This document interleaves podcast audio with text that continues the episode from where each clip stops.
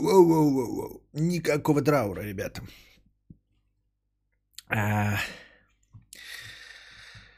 Цвет настроения черный. Просто потому, что я так и не купил в этот цветную поло, потому что я жирный. Вот, и моих размеров пола нет. То есть то, что было, я уже купил и в них, в общем-то, отстримил. Поэтому моего размера пола нет. И поэтому сегодняшний стрим посвящен трауру по моим лишним... Это как неправильно, почему? Если я бы тогда траур, если бы их не было, а они есть. Ну, короче, траур по моему худому телу. Вот. Поэтому я в черной футболке. Я думаю, ну, что, черная футболка. Вспомнил, что у меня есть черно-белая нуарная шапка. Фон. Ну, и думаю, надо использовать. Надо использовать. Вот, поэтому у нас картинка, по-моему, отличная. Full HD.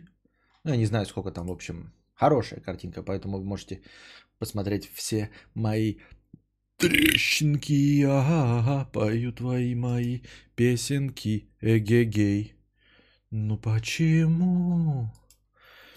Лай-ра-лай.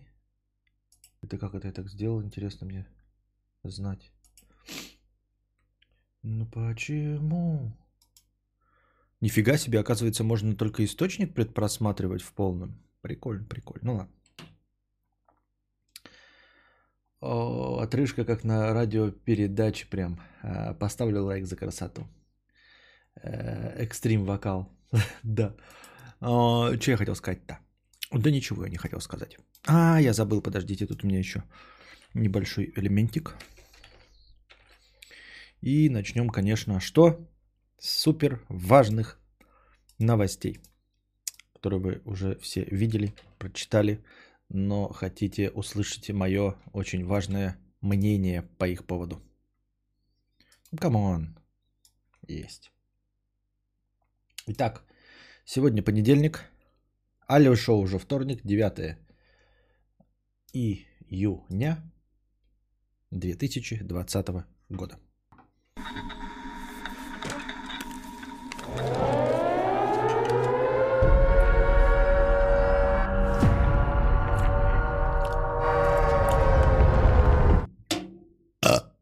Извините. Актер Михаил Ефремов попал в дорожно-транспортное происшествие. А пока никаких, конечно, выводов мы не можем сделать. Нужно же, чтобы суд разобрался. Но мне кажется, мое оценочное мнение, что он был виноват. Мне кажется, что он был в жопу пьяный. Мне кажется, он превысил допустимую скорость. И мне кажется, что он выехал на полосу встречного движения и врезался в фургон типа «Газель». Вы можете смело, дорогие друзья, посмотреть сейчас в интернетах, как выглядело это ДТП. Он просто там, ну, какой-то восьмиполосный московские дороги. Вот, пьяный Михаил Ефремов. Ну, там по видео уже сняли очевидцы после того, как после аварии он вышел. Значит, ударился в машину. Выехал на полосу встречного движения. То есть там просто был поворот дороги. Он даже не сворачивал, прям ехал прямо и навстречку выехал и въебался в этот фургон. А тот, кто в фургоне, выглядит, конечно, страшно. Там пиздец, его нахуй смяло вообще в говнищу. Вот, торчит одна рука, но говорят, что живой. Во всяком случае, участники ДТП или кто-то там был рядом, говорили, что когда они уезжали, он еще был живой, приехали МЧСники. Но его там прям пиздец смяло. Во-первых, что бы хотелось заметить. Что-то, друзья, моего любимого Дмитрия Львовича Быкова, прям, скажем, спорной довольно личности. Эдуард Успенский, его товарищ, вот, Михаил Ефремов, его товарищ, очень близкий. И, конечно же, Дмитрий Быков его будет тоже защищать, наверное, каким-то образом. Но на самом деле я бы, наверное, защищать не стал. Все-таки для меня человеческое поведение, да, вот... Не быть преступником важнее, чем вот, товарищи. Я, конечно, за всех своих товарищей горой, да, ну, то есть в каких-то спорных ситуациях, ну, когда в пределах допустимого или в пределах допустимого товарищ мой может быть мудаком, ну, вот просто мудаком. Но когда мой товарищ становится преступником, он перестает быть моим товарищем, понимаете, да? То есть, вот мой, например, да, пьяный товарищ подрался с кем-то в клубе, пусть и сам начал. Я, конечно, буду на его стороне. Драться я, конечно, не буду, что я дурак, что ли. Но я буду на его стороне.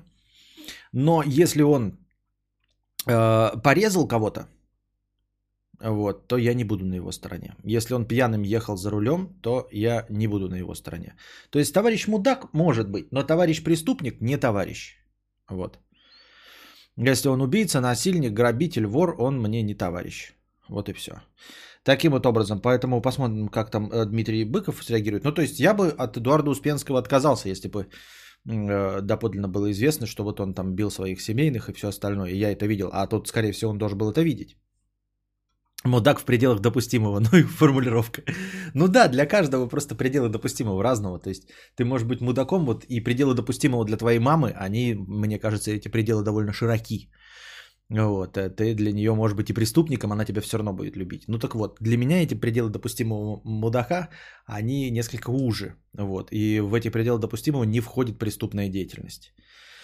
Опять-таки разная преступная деятельность. Если там, например, товарищ мой торгует травкой, да, то я, конечно, не буду его осуждать. Если его поймают, я тоже его всячески буду поддерживать, потому что не считаю это преступной деятельностью. Но вот... А если он убийца, насильник, вор, грабитель и все остальное, то, конечно, нет. Он перестает быть моим товарищем. Так вот, идеальный друг и отличный товарищ. И что из этого следует, да? Как будто бы мы не знали, что Ефремов прибухивает. У него такое ебало в его 52 года. Вы можете сравнить, кто как выглядит. Например, не обязательно сравнивать с Брэдами Питтами. Вы можете сравнить, например, с Парфеновым, которому 60 лет. И который тоже вроде бы винцо любит. Вот теперь представьте, в каком объеме любит винцо Ефремов, если он в свои 55 выглядит на 5 лет младше, выглядит на 20 лет старше, чем Парфенов. Вот. Какой урок из этого всего следует, дорогие друзья? Ну, помимо очевидного, не пить за рулем, да, и не быть мудаком и все остальное. Урок следующий. Покупать дорогие черные автомобили, как я уже говорил, да? Дорогие иностранные черные автомобили. Вот за это вы платите. А то все какие-то, блядь, вот начинают лясы точить. Ой, переплачиваешь за бренд, переплачиваешь за бренд. Я бы не стал бы покупать автомобиль, в котором, вот, блядь, там подогрев руля, там, блядь, сидушка какая. Ты не понимаешь, что вместе с вот этой сидушкой, да, когда ты покупаешь такой автомобиль, в котором вообще есть опция подогрев руля. Дело в том, что в «Газели» нет такой опции подогрев руля. Ты не сможешь купить в премиум каком-нибудь... как это называют? Премиум что? В премиум комплектации не можешь купить «Газель», в которой будет подогрев руля, потому что это класс автомобиля «Газель», блядь. Посмотрите на ту аварию, посмотрите на фотографии. Вот сейчас это все в интернете есть уже. Можете посмотреть, как выглядит Ефремов, столкнувшийся лоб в лоб, и как выглядит человек в «Газели», в котором сомневаются, что он умер, умер или жив. Вы увидите, как выглядит человек в «Газели», это страшно. Если у вас слабая психика, лучше, конечно, не смотреть. Понимаете, он очень страшно выглядит в этой «Газели». И Ефремов, у которого даже крови нет на лице. То есть он после этой аварии в дупель пьяный, там видно, он сидит на бордюре, а потом ходит. И потом ему еще дают сигарету, и он стоит, курит и разговаривает с полицейскими после этой аварии. И он не вытирает с лица кровь. Он даже с лица кровь не вытирает, в дупель пьяный, понимаете?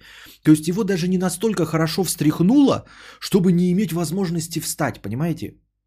Вот он каким садился в эту машину пьяным, еле пошатывался. Он точности таким же из этой машины вышел после лобовой аварии. Понимаете? И когда вы платите за машину 3 миллиона, 3,5, ну, больше там, вы понимаете, чем больше платите, тем больше вероятности, что при аварии, когда вы не будете виноваты, то, или даже будете, не имеет значения, что вы выйдете из этой машины на своих ногах. А человек, который не пил и все прекрасно себя чувствовал, но продешевил, но он, может, и не продешевил, может, он нанятый, да, водитель, но, тем не менее, ехал на «Газели». Вот он смят в машине. Виноват Ефремов. Ему что, легче от того, что Ефремов виноват? Ну, заплатит ему Ефремов денег. Ну, присядет он, положим, если присядет в тюрячку. Что толку водителю «Газели» до всей этой хуеты? Никакого толку нет, ребята. Поэтому, когда есть возможность, да, и есть деньги, не экономьте на безопасности. Есть возможность купить большой черный джип, покупайте большой черный джип. И каждый раз, когда вы видите, как... кто-то едет на большом черном джипе, да, какая-нибудь телка, и вы думаете, насосала, да? Может быть, она насосала. Вот. Но вы поймите, что вот половину времени, если год она сосала, то полгода она сосала на свою безопасность. И когда на вас вместе вылетит какой-то, блядь, пьяный актер или сын прокурора, нахуй, она в своем БЧД останется жива, а вы, блядь, превратитесь в фарш. Вот. Ей тоже было сложно, она сосала. Лишние полгода она сосала, накапливала на этот БЧД. Вот. И если есть возможность, говорю, не экономьте на этой хуйне. Ой, я лучше куплю, блядь, попроще автомобиль какой-нибудь. Нормально, Солярис, блядь, заебись, блядь, Солярис. Нет, конечно, если у вас максимум денег Солярис, то заебись. Но когда я куплю Солярис, а на остальные деньги куплю мотоцикл, блядь. Нет, ребята, купите лучше БЧД. Вот. Это тот урок, который я миллион раз уже черпал из видео в интернете. Все, что касается всех аварий, всего что угодно, на Ютубе 80% сводится к одному. То есть мы видим, да, все видосы с авариями на Ютубе, вот с видеорегистраторов, они про то, что там могут быть разные, да, там типа вот здесь этот был виноват, да, то есть нужно быть внимательным, например, да, основной урок. Потом нельзя быть пьяным. А там третий урок, надо читать, там, если человек притормаживает, значит, сейчас будет аварийная что-то, какая-то ситуация, не зря же он тормозит, будьте внимательны. То есть вы из всех видосов можете нести разные уроки, но из 80 из них вторым уроком всегда идет. Чем дороже тачка, тем ты безопаснее.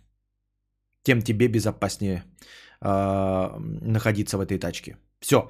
То есть всегда много уроков, да, типа, будь внимательным на дороге, это самое главное, вот видишь там в одной аварии, во второй там...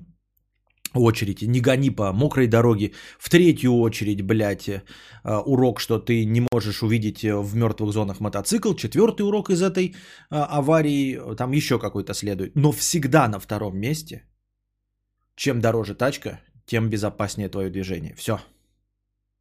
И оно всегда так идет, понимаете, вы скажете, ну, блядь, цена тачки никак не отражается на ее безопасности. Отражается всегда. Понимаете, нельзя въебать в машину на 2 миллиона аудио какой-то хуеты и не поставить подушек безопасности. Вот такого не бывает, понимаете? Так в тачках не делается. Сечете фишку? То есть вот если вы выбрали, вот тачка вот есть за миллион и есть за 3 миллиона. Не бывает, чтобы в тачке за 3 миллиона было на 2 миллиона, значит, подогрева сидений, климат-контроля и еще каких-то, блядь, бздюшек. Нет, там как раз в этих 2 миллионах миллион будет уходить в том числе на безопасность. Ну, понятное дело, там на какие-то на ходовые характеристики, но в том числе это всегда будет какая-то огромная часть идти на безопасность. Вот и все.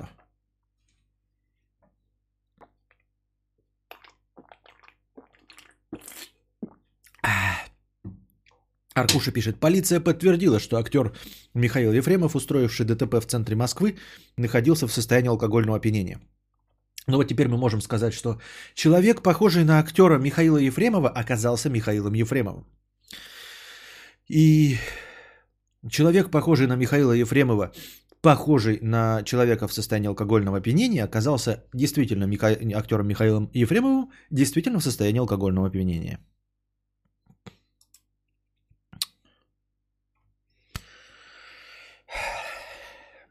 Влад Безверхий пишет. Константин, я тебе писал в телегу. Что думаешь о том, что я написал? И да, я знаю, что тебе похуй. Как, ребята, думаете, что я думаю о том, что написал мне Влад в телегу? Как вы думаете, что я думаю о том, что Влад мне написал в телегу? Я более чем уверен, что вы сейчас думаете в точности то же самое. Вот что вы подумали? Вот меня спрашивают, Влад, я написал тебе в телегу. Что ты думаешь по этому поводу? Вот Светлана. Что ты думаешь по поводу того, что написал мне Влад в телегу?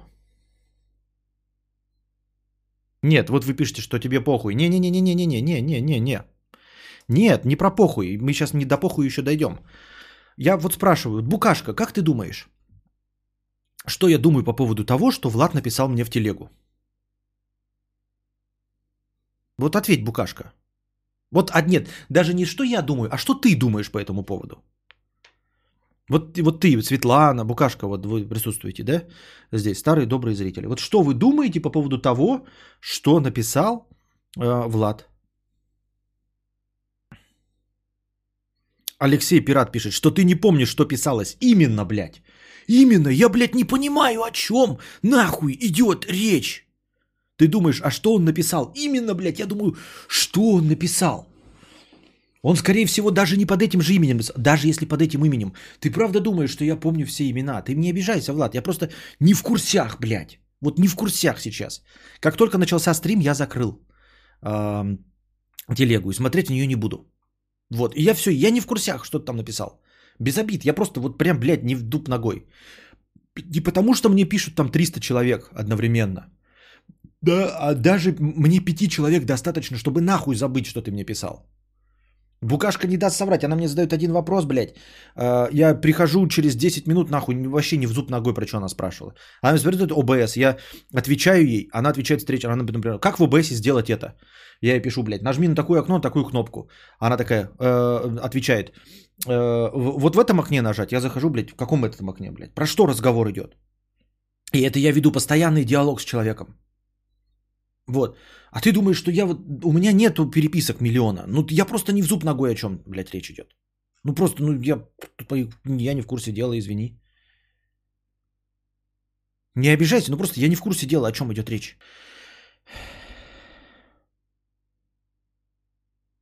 Это деменция, мудрец.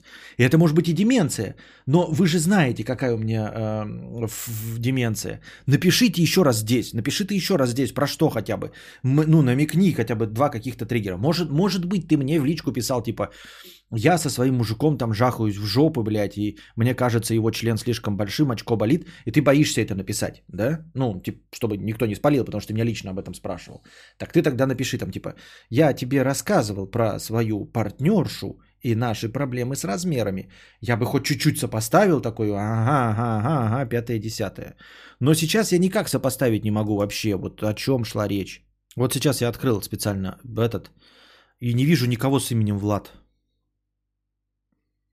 Не, ну без обид, Влад, я не знаю. Во. Вон ты где. Что? Это ты про это спрашивал? Ты про это?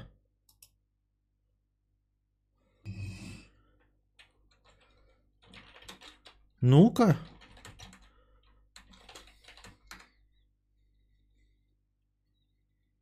Где-то просто вот больше Владов-то и нет.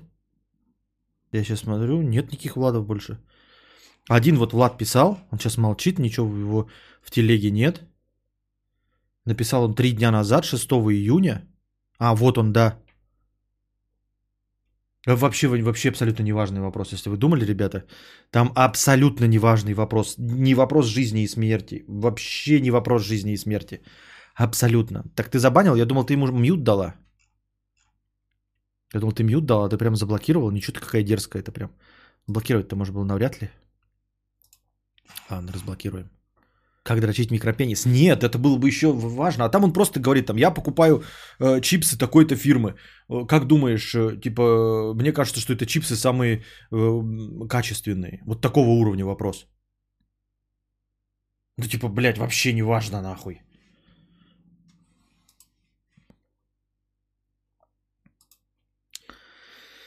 Ой, Влад. Ой. Разблокировал. Я не знаю, что ответить на твой вопрос, потому что это вообще не проблема никак. Я даже не знаю, как. Что? Ладно. Так, полиция... Так, полиция подтвердила. Ты уже высказывался по поводу убийства афроамериканца. Дай угадаю, он все равно был преступником, а то, что он афро, это не важно. Так что невелика потеря. Нет, по поводу убийства я вообще ничего высказывать не буду. Тут как бы, да, превышение должностных полномочий. Как не превышение, ну да, превышение должностных полномочий, а так... Ну да, превышение должностных полномочий, да? Так вот входит или нет? Или я неправильно формулирую? Но ведь ты обязан отвечать всем. Да, нет, да там даже вопрос-то был не такой, понимаешь? Там не вопрос про то, что мне похуй. Там вопрос просто, ну, типа предложение. Ну, ребят. Убийство по неосторожности. Но вообще справедливость ради, кадавр, без обид, но ты похож на эксперта в вопросиках чипсов. Нет, там вопрос не про чипсы, это я пример привел. Потому что я же не знаю, вдруг Влад не хочет, чтобы я вслух рассказывал, что он тебе там написал. Но вопрос там не какой-то сложный, не личный, ничего. Но просто я же не знаю, вдруг он это... Короче, он мне рассказывает, какие биткоины покупать. И говорит, что типа, блядь, это охуительно. Но вдруг это, блядь, реально рабочая схема. Я сейчас раскрою его биткоиновую схему. Нахуй надо. Так вот. На чем я остановился? Как я уже говорил, да? Если уж нанимают, если уж дают имена преступников, пятирежды судимых, наркоманов, дают имя... стипендии какой-то там, уже организовали стипендию для неимущих студентов. Вот, имени вот этого Джорджа Флойда, пятижды судимого наркомана, то я такой думаю, блядь, ну кто мы такие, чтобы запрещать детскую книжную премию называть именем абьюзера и домостроя? Я такой думал, что, ну, типа, недостоин человек, который бил своих жену, там, детей и все остальное, всячески над ними морально и физически издевался, насколько я помню, могу ошибаться, вот, что он недостоин того, чтобы, его имя недостойно, чтобы называть какую-то детскую премию. Но, с другой стороны, блядь, кто мы такие, чтобы не смотреть на своих старших братьев-американцев, вот в ту страну, в которой... Надо, пусть думаешь, что я писал о чипсах. Ну так вот, хорошо, Влад. Так вот, я думаю, как я уже говорил, да, Америка вот прям не пример для подражания. Это вот еще раз нас возвращает в ту же самую степь, когда я говорил, если и хочется свалить, то уж точно, блядь, не в Америку. Потому что, блядь, там все через жопу. И вот, блядь, в худшей степени через жопу, чем у нас иногда. То есть я здесь вот буквально неделю назад кудахтал, что ну где это негоже, блядь, называть что угодно именем домашнего насильника. Негоже именем Эдуарда Успенского. И чё, блядь, проходит какие-то пару дней, они именем наркомана, блядь, и преступника, пятижды судимого, называют какую-то стипендию. Ну нет, я не хочу, блядь, из отсюда вот в такое ехать. Показал видос, я сейчас там вот в телегу кинул. В Бельгии происходит тоже. В Бельгии, блядь, это почти северная страна. Нашлось куча вот этих черных афроамериканцев, и они там, значит, тоже устроили вот этот лутинг. Сейчас знаменитый новый термин, но слово 2020 года, коронавирус и лутинг. Лутинг это лутают, да, ну по лутать это лут, английское L-U-U-T, собирать. По аналогии с пубгом, это когда ты залетаешь в дом, да, и просто все воруешь, то, что можешь, берешь все, что не прибито, и мародерствуешь. Хорошее слово мародерствует, но оно, видимо, слишком длинное, слишком литературное, поэтому нос такое и имеет негативные коннотации, так как черные афроамериканские негры не могут же мародерствовать, они же не могут быть пидорасами, хуесосами и обезьянами, они могут быть только вот митингующими, мирно митингующими, поэтому они лутают магазины, а не мародерствуют. Вот. А, мародерство теперь так называется, лутать, значит, да. Мародерствуешь это ты, Светлана, понимаешь? Это вот если что-то произойдет, то мародерствовать будешь ты, а черный афроамериканский негр, он лутает. Потому что он вот в борьбе за угнетение это делает. Таким образом. Так вот, там вот черные афроамериканские бельгийцы, черные афробельгийские американцы, блядь, черные афробельгийские негры, вот, лутают, значит, магазины Булгари и все остальное. Ну, как обычно, бьют стекла, залетают, кричат на своем афробельгийском языке. Я, кстати, могу... Вы не знаю, вот умеете вы говорить по-афроамерикански или по-афробельгийски? Я вот умею. Ну, потому что я сначала думал, что... Ну, типа, я не очень понимаю, как говорить, да? Но... Воспроизвести, вот, например, да, можно воспроизвести французский язык. Там, нормально, да, все понимают, что я, блядь, по-французски говорил. Можно по-немецки, да, например, там. Все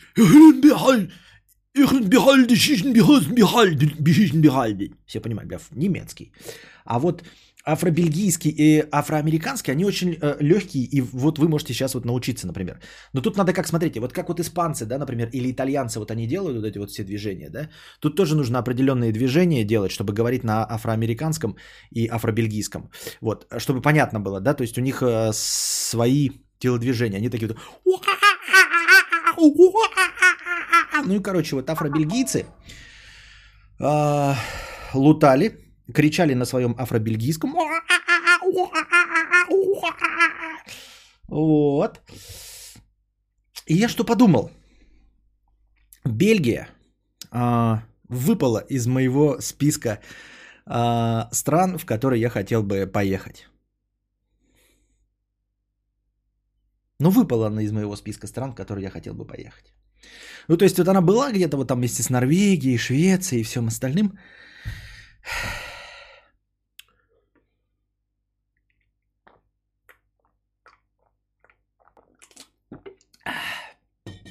Ребята, я все делаю то, чтобы потом извиняться. Я хочу, понимаете, если ты ничего не наговорил, я же уже говорил об этом, если ты ничего такого не наговорил, то ты никогда не будешь достаточно известным, чтобы за это извиняться. Вот. А я сейчас специально, блядь, нагребаю настолько, чтобы мне получить не менее, чем Нобелевскую премию по литературе. Чтобы я на Нобелевской премии по литературе стоял, в меня кидались помидорами, афробельгийцы кричали на своем а я бы говорил: ребята, как я был неправ, как я был неправ, я дико извиняюсь, я был молод, я был в замешательстве, я был глуп, меня съедали разные демоны, я боролся с алкоголизмом, и, наверное, иногда произносил что-то лишнее. Но с тех пор я изменился. Я несу доброе и светлое. Вот. Если ты ничего такого не делал, то тогда у тебя никогда не будет успеха. Понимаете? Нужно обязательно в Твиттере что-нибудь нести, какую-то хуйню, блядь, шутки шутить со сцены, чтобы через 8 лет, имея миллионы долларов, и чтобы не потерять эти миллионы долларов, извиняться за это. Так вот, я не хочу в Бельгию. Я теперь не хочу в Бельгию.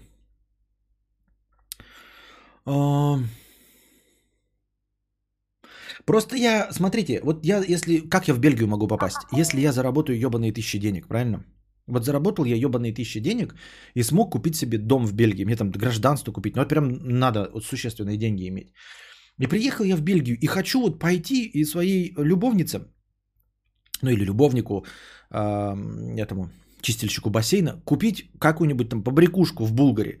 Прихожу, блядь, а Булгария разрушена афробельгийцами за то, что где-то в Америке кто-то кого-то угнетал, блядь. Вы понимаете, я привез свои деньги в европейскую страну, хочу тратить на побрякушки для своего Хулио, который тоже приехавший, понаехавший. Хочу ему побрякушки купить, хочу ему вот этот, блядь, анальную пробку купить с брелюликом. В Булгарии. А магазин закрыт, потому что, блядь, его разлутали афробельгийцы. Блядь, я ни одного негра в своей жизни не угнёл. Ни одного. Я их вообще видел-то штук 20 от силы. Ни к одному из них не приближался ближе, чем на 5 метров. Не сказал им ни разу вслух негр. И уж тем более никак их не угнетал. И не проявлял свой расизм никоим образом. Вообще никогда. Почему я, европейский житель, должен по этому поводу страдать? Где-то какой-то мусор американский задушил какого-то 5-жды судимого наркомана ногой. А я не могу купить своему Хулио анальную пробку с этим, с брюликом. Нахуя мне такая страна нужна, блядь? Это Бельгия ваша, блядь. Ну нахуя? Нахуй я туда поеду? Чтобы что, блядь? Чтобы зависеть от каких-то черножопых, которые, блядь, решат, что их угнетают? Я их не угнетал. Кто угнетал, блядь, черножопых бельгийцев? Объясните мне. Вот, блядь, черножопые бельгийцы живут в Брюсселе, блядь. Кто вас угнетал? Ну ладно, Бельгия, может быть, и угнетала. Тутси там этих, да? Но я-то не угнетал. Я-то не угнетал, мне-то это нахуя надо? Тутси, а вторые-то там как там, Хойку, Хакку, Хоку и Тутси, я забыл уже, блядь, все. В Руанде-то, там же Бельгия была, да? Руанда была бельгийская.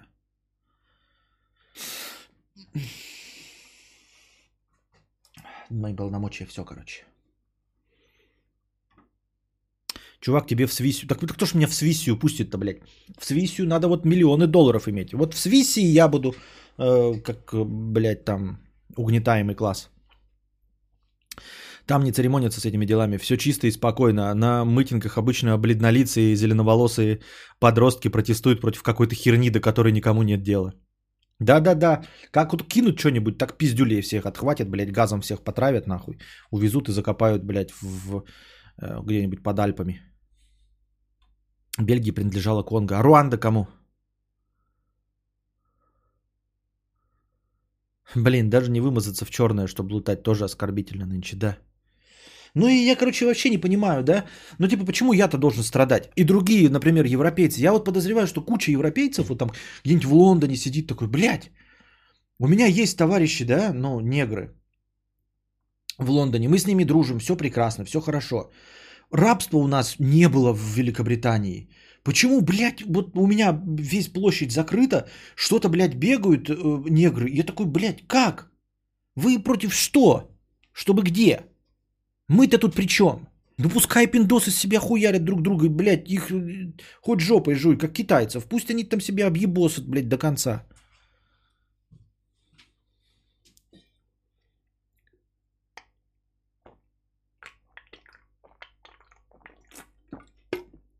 Слово «негр» в русском языке не должно иметь негативных коннотаций и не имеет их. Я не знаю, как по-другому называть. Они негры. Да, я живу еще в 20 веке, я вот фильм «Брат 2» смотрю, они негры вот для меня. Все, они негры. Китайцы, китайцы. И меня это не угнетает. Абсолютно. Можете называть меня снежком, блядь, куском спермы, сгущенкой. Мне похуй вообще абсолютно. К сожалению, вселенной похуй на нас. Хулио останется без анальной пробки, если они не забрали эти самые пробки. Руанда сначала немцам, затем бельгийцам. Ну вот, бельгийцам, правильно. Я же помню, что у них там тоже какой-то геноцид был, блядь. Ну и вот. Насчет негров и всех остальных интересных слов. Какая-то там статья. Сейчас. Ой, не какая-то статья. Следующая повестка дня.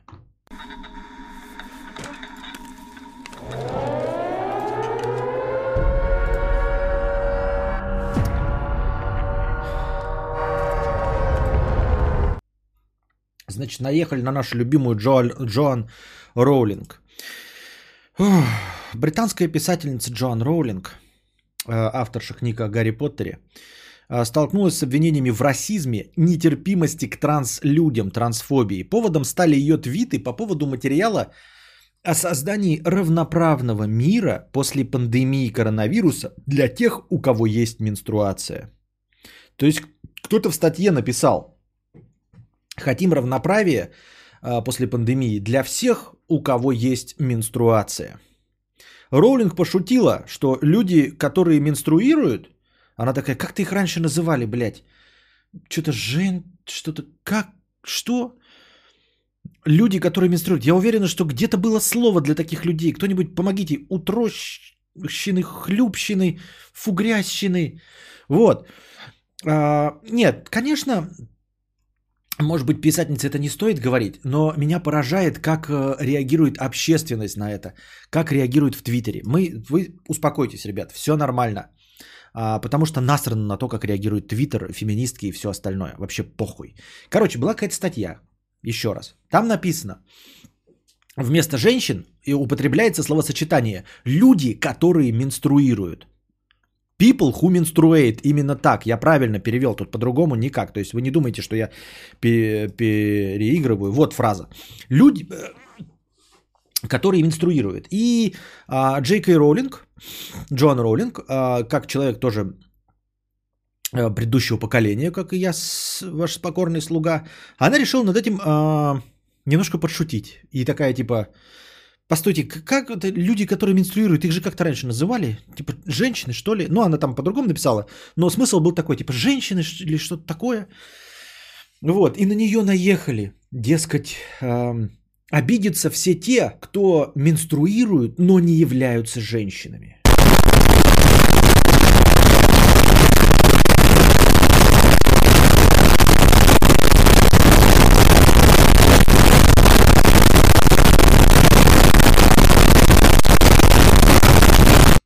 Такой классный стрим не должен так быстро закончиться. Спасибо. Так вот, а женщины в климаксе не считаются? Так вот и фишка-то в чем? Ты не представляешь. Вот этот вот твит, вот ты тоже сказал, а женщины в климаксе не считаются?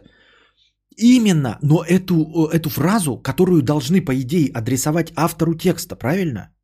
То есть автор изначального поста, который сказал, который менструирует, получается, там говорилось о чем? О насилии в отношении, ну, в общем, слабого пола.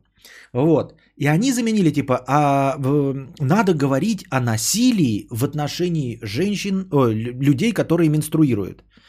Вот. Так понятие «женщина»-то гораздо больше подходит. В этом-то и фишка вся. Они имели в виду, что менструируют еще и трансженщины. Если вы не в курсе, что то трансженщины – это которые из женщины превращаются в мужчин. Трансмужчины – это которые превращаются в женщину. Так вот, если ты трансженщину, а она хочет стать мужчиной, она тоже менструирует. Я не думаю, что они обижаются на такое. Понимаете, чтобы писать вот такую абсолютно убогую формулировку. И претензии, которые предъявлялись Джоан Роулинг в этом твиттере, они должны были предъявляться... этому, как его, тому, кто написал пост. Смотрите, вот пишет человек Findom Earl по-английски. И она пишет, что происходит, она отвечает Джей Кай Роулинг. Она отвечает Роулинг, хотя должна отвечать вот на тот пост, потому что Роулинг-то как раз и назвала их женщинами, понимаете? Просто всех назвала женщинами. Куда входят? Если, понимаете, насилию-то подвергаются ведь не только те, кто менструирует, правильно? Как написал у нас кто там остальной. То есть тебя могут бить и после менопаузы, когда менструации нет. И бить, и подвергаться насилию ты можешь и до менопаузы, до полового созревания, когда тоже менструации нет. Ты можешь подвергаться насилию, если у тебя просто менструации нет. Ну вот не идет она сейчас, да? После рождения ребенка там какое-то время у тебя не идет менструация. Или ты просто болеешь, или у тебя вырезали... матку, ну, в результате какой-то операции. Или в результате там какого-то рака тебя тоже вырезали, и ты не менструируешь. Но тебя тоже могут бить, и ты можешь подвергаться насилием. И при этом всех их можно назвать женщинами, как и сказала, в принципе, Джоан Роулинг. Но пишут, а что происходит, когда у женщин начинается менопауза? А что насчет женщин с гитерэктомией, ампутацией или удалением части матки? А женщин, у которых нет менструации из-за проблем с гормонами, они не женщины? Пишет человек Роулинг. Она-то как раз и сказала, что она их женщинами называет. Почему он Роулинг-то это пишет, сука? И вот теперь представьте, какой дегенеративный, блядь, 12 тысяч лайков у этого твита. 12 тысяч лайков, 324 репоста у этого ответа Роулинг. То есть какой-то черт ебаный пишет. Люди, которые менструируют. Роулинг пишет. А почему вы их не называете женщинами? И ей отвечают. То есть, получается, с менопаузой уже не женщина? То есть, получается, а с ампутацией части матки уже не женщина? То есть, вы их всех женщинами не называете? Роулинг такая сидит. Сука, что? Я же это и сказала, блядь. Почему ты мне-то это отвечаешь, сука? Вот такие дела. Дорогие друзья, но мне самое интересное, да, вот в самом начале, когда, ну, пишут, типа, как начали на нее нападать в Твиттере, там какие-то, блядь, обоссыши призывают, не читайте Гарри Поттера, читайте, значит, Перси Джексона. Уже все прочитали, теперь Джоан Роулинг может пиздеть все, что угодно. Я так разочаровалась в вас. Типа самое большое разочарование, которое меня постигло в жизни. Да похуй, ты уже купила мои книжки. Соси хуец, блядь. Теперь ты осознала, что ты ела не вкусную кашку, а ела кашку, в которую я окунул свою грязную, немытую Джоан Роулинговскую залупу. Понимаешь, да? Живи теперь с этим, ёбаная феминистка.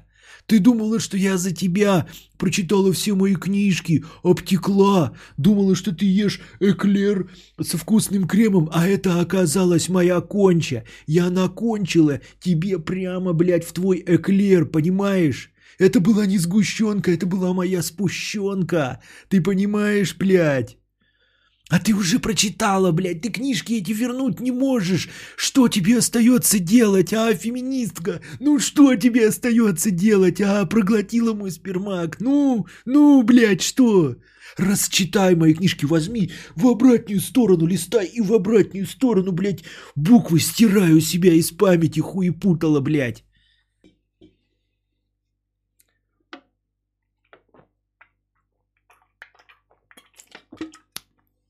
Это просто праздник какой-то.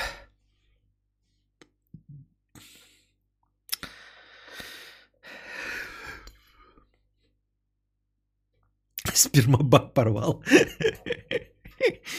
Так вот, как Костя будет отвечать тем, кому не понравилась его книга. Да. Расчитай ее обратно, блядь. Открой нахуй обратно.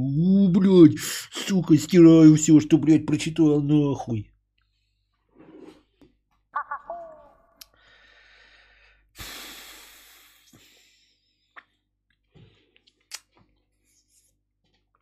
Это было хорошо.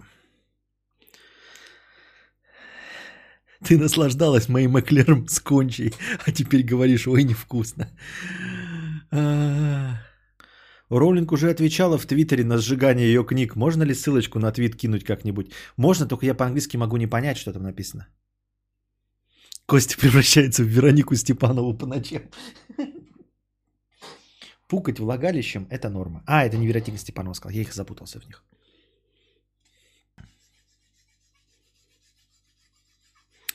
Они так отвечают, потому что Роулинг пишет, что те, кто менструирует, женщины, а значит остальные нет. То есть вот какая такая логика. Те, кто менструирует, женщины, значит остальные нет. А, ну то есть они еще и тупо не поняли. Она сказала, нет, ну я понял тебя, да?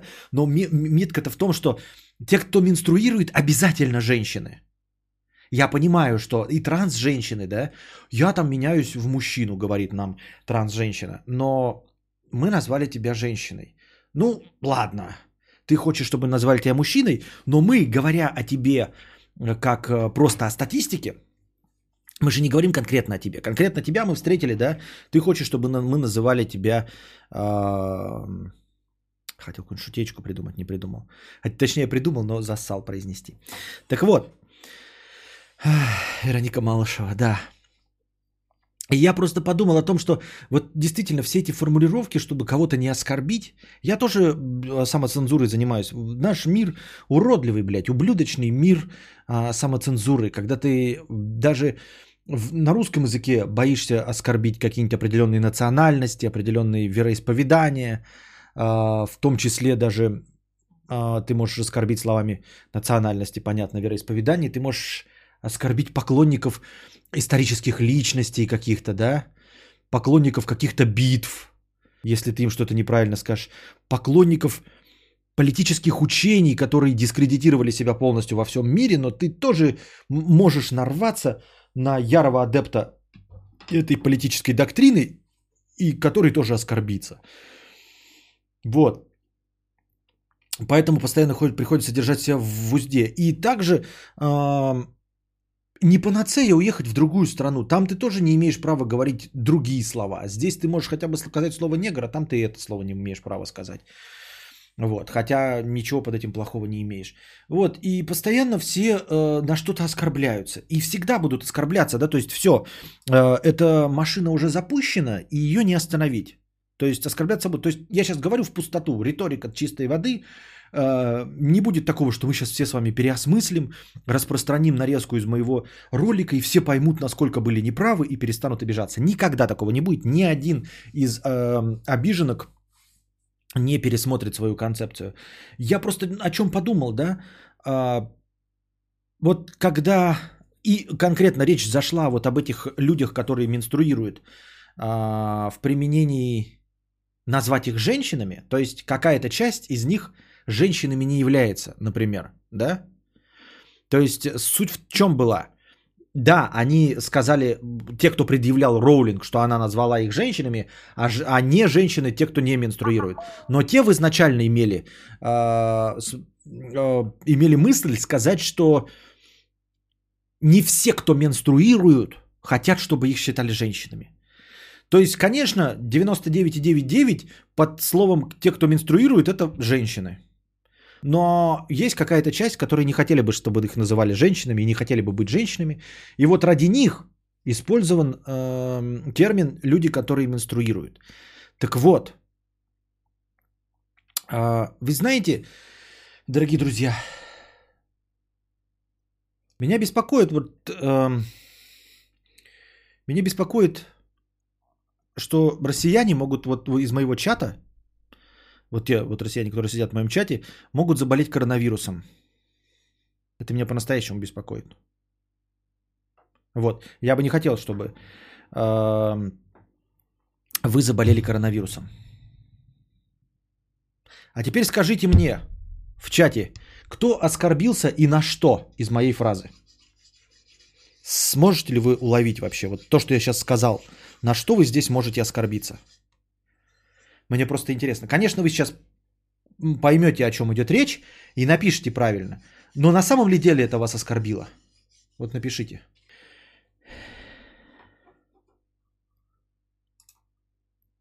Ты желаешь смерти всем остальным? Вот да. То есть получается, что я желаю смерти всем остальным. Хотя тут присутствуют не только россияне, правильно? Вот те, кто не россияне, оскорбились? Вы оскорбились такие, типа, ах ты сука, блядь. Ладно, скажу. Ребята, меня беспокоит, что коронавирусом из моего чата могут заразиться россияне, белорусы, украинцы, казахстанцы. Все. Вот, перечислил. Кого вспомнил, да? Сходу. Но тут же сидят еще и латыши, и поляки. Или эстонцы. Вот, Андрюша. Андрюша Новозеландский. И Андрюша Новозеландский тоже, может, я же его не упомянул. Поэтому я буду говорить... Хотя на самом деле из них тоже из вас не обиделся, правильно? Мне все норм. Так вот я и говорю, всем все норм. Понимаете, если вы скажете какую-то фразу, да, типа, вот люблю всех россиян, кроме тех, кто за 100 килограмм там, даже если вы правильно скажете, вот, люблю всех стройных россиян, скажет кто-нибудь из вас. И я такой, ну я же не стройный, значит меня не любят, похуй вообще. Вот вообще похуй. Но абсурд-то заключается в том, что я скажу, во избежание, да, того, чтобы кого-то обидеть, скажу, меня беспокоит, что люди в моем чате могут заболеть коронавирусом. И вот абсурдность мировой повестки состоит в том, что кто-то из присутствующих не считает себя человеком, а позиционирует себя как боевой вертолет. И вот этот боевой вертолет, сука, только сидел и ждал, чтобы поймать меня на том, как я скажу, что мне жалко людей, которые заболеют коронавирусом. Понимаете? И этот человек, который ощущает себя как боевой вертолет, прямо сейчас хуярит на меня заяву, блядь, за оскорбление. Что я не беспокоюсь. А, он не сможет, потому что это я беспокоюсь, я могу, имею право не беспокоиться. Но тем не менее, он сидит и уже обиделся, что я упомянул людей, но не упомянул боевых вертолетов. Боевой вертолет уже вылетел к тебе. Вот. А ты что, моих родителей не учел? Вот ты дискриминатор, чертов. А что твои родители? Кто?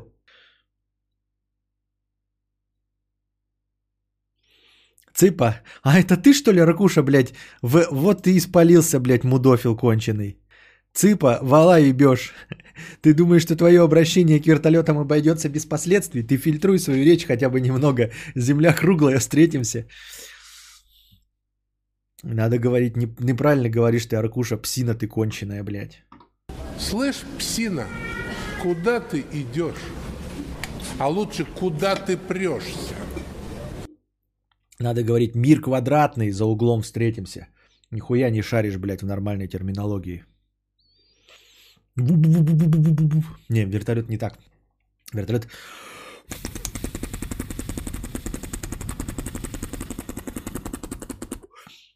Блядь, слюни полетели.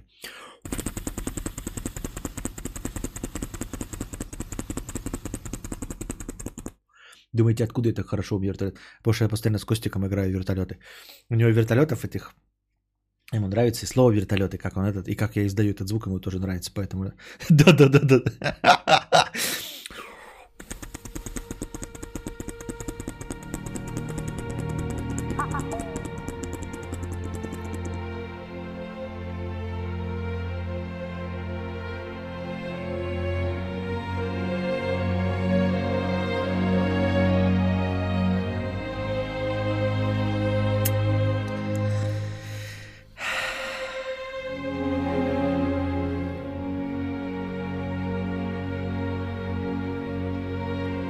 Хера себе ты финты ртом выдаешь. Наверное, жена очень довольна.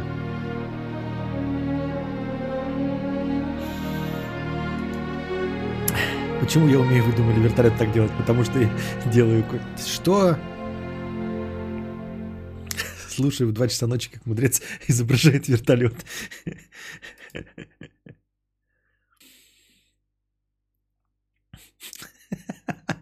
Кости, издающий этот звук, предельно похож на монгола, пугающего китайцев на стене перед осадой.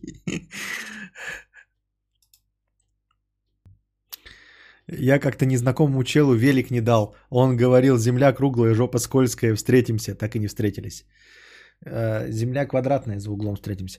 А атомы изображаешь вертолеты, и автоматы изображаешь вертолеты. Можешь идти в Болливуд озвучивать спецэффекты? Так я их уже там, да. Бля, я сейчас попробовал, сам и жену рядом разбудил. Досматриваю на кухне. Так, надо, короче, вот у вас рот типа приоткрыт. Ну вот, типа вот, это вы изнутри рта смотрите. Вот ваш рот закрытый, да? Где, как, что? Вот, рот закрытый. Вы его приоткрываете, а потом языком вот там болтаете вот так вот. Вот так вот. Чтобы как бы вот по дырке язык вот так проходил. Не просто тут теребонькался, а проходил как бы мимо, вот так вот, мимо ротового отверстия. Это я показываю язык изнутри, вот так вот. Он ходит мимо туда-сюда и получается.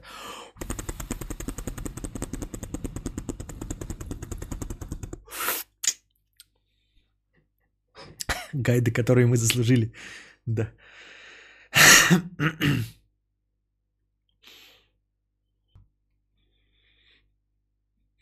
Хочу, чтобы залетный зритель зашел и не понял, чего у нас тут чему-то тут учат. Вижу, как сейчас почти все в чатике сидят и этой херней страдают, да. А это точно про вертолеты инструкция? Вы можете использовать знания о том, как делать такой вертолет и в других областях. Я думаю, вам понравится. И не только вам.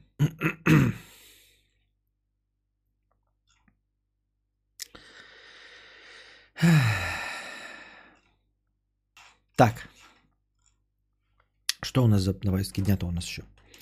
Еще даже до донатов не дошел. Ой.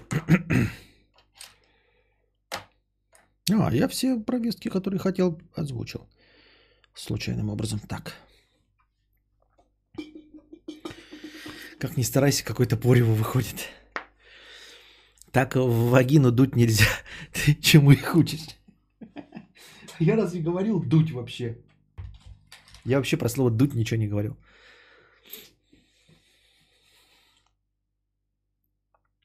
Интересно, как кадавр будет изображать поезд, заезжающий в тоннель? Ой, про Sony не сказал. А что Sony? 11 июня они таки объявили, что 11 июня будет их презентация, которая была должна 4-го.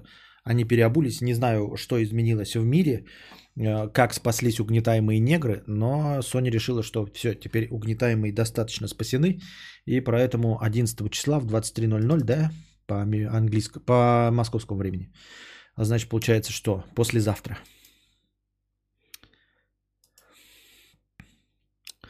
Послезавтра.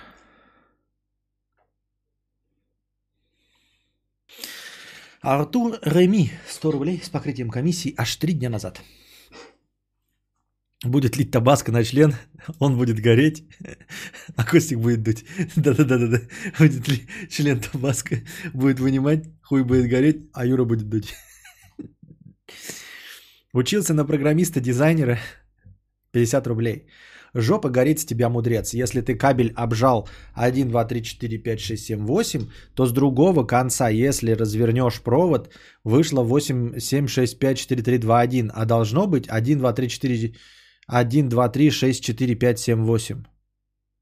Что в развороте даст 8, 7, 5, 4, 6, 3, 2, 1. Две пары не нужны. Давай упростим. 1, 2, 3, XX4, XX в развороте XX4, XX3, 2, 1. У тебя пустой кабель попадает на сигнал. Тестером смотри, какой огонек.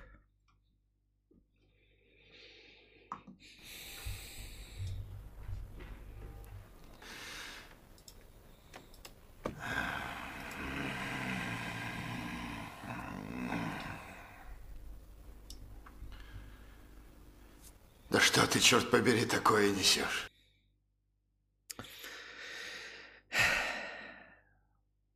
Следующий донат от этого же человека. Учился на программиста-дизайнера, 50 рублей с покрытием комиссий. Посыпая голову пеплом, признаю, есть вероятность того, что у тебя тупо жила в коннекторе надломилась. Бывает часто просто переобжать помогает. Но в прошлом донате я расписал как по стандарту. Почему с роутером идет шляпа, я хз. Кстати, мягкий провод дороже, чем твердый.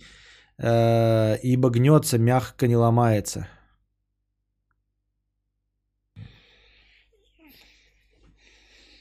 Ой, блядь, какую хуйню мне какой-то пишете, блядь, на, забирай, не буду сейчас говорить.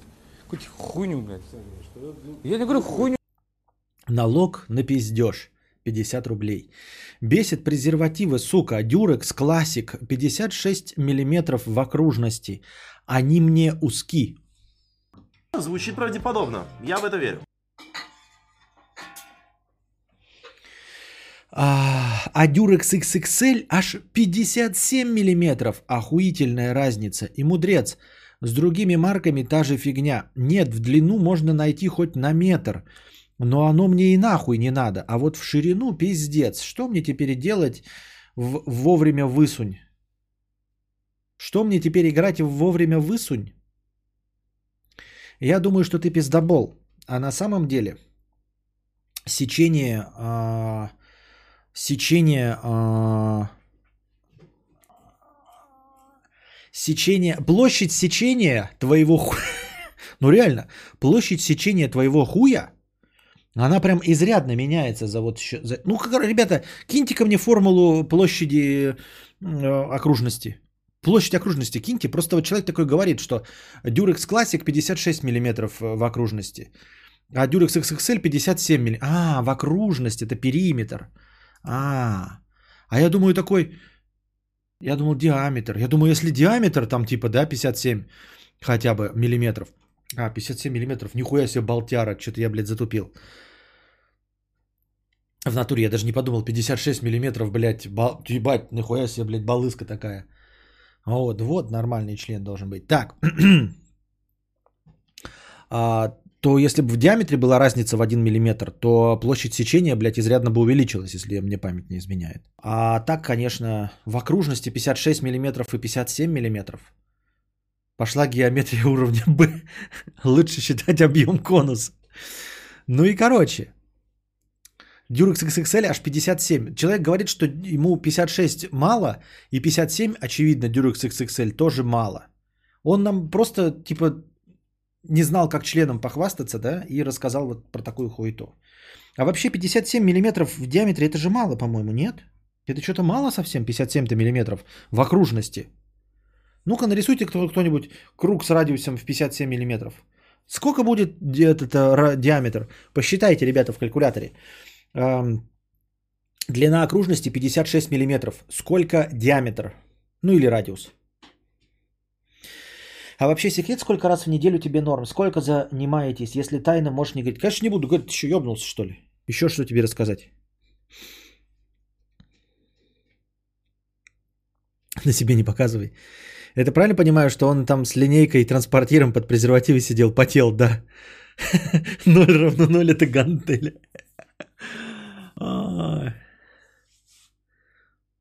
Площадь хуя вычислять, учат в школе, не площадь хуя, а площадь сечения хуя. То есть это если у тебя вот стоит член, и ты его вовремя, значит, мечом от Тори Хансо вот так вот хуйнул, то площадь кровавой раны будет какая?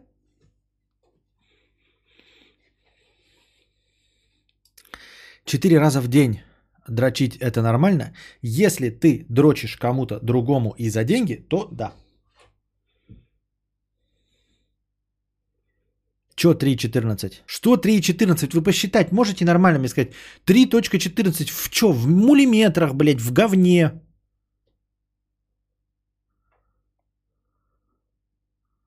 Площадь края хуя труднее посчитать, потому что... А не легче ему зайти в секс-шоп? Кому? Пиздобол-то? Так а зачем уходить-то? У него член все равно вот такой. Это он нам тут расписывает. Пиздец получается. Это число пи. Ой, блядь. 3,14 число пи. Да мне нахуй не нужно знать число пи. Диаметр какой у писюна, если длина окружности 56? Вы что, блядь, не можете калькулятор открыть в интернете?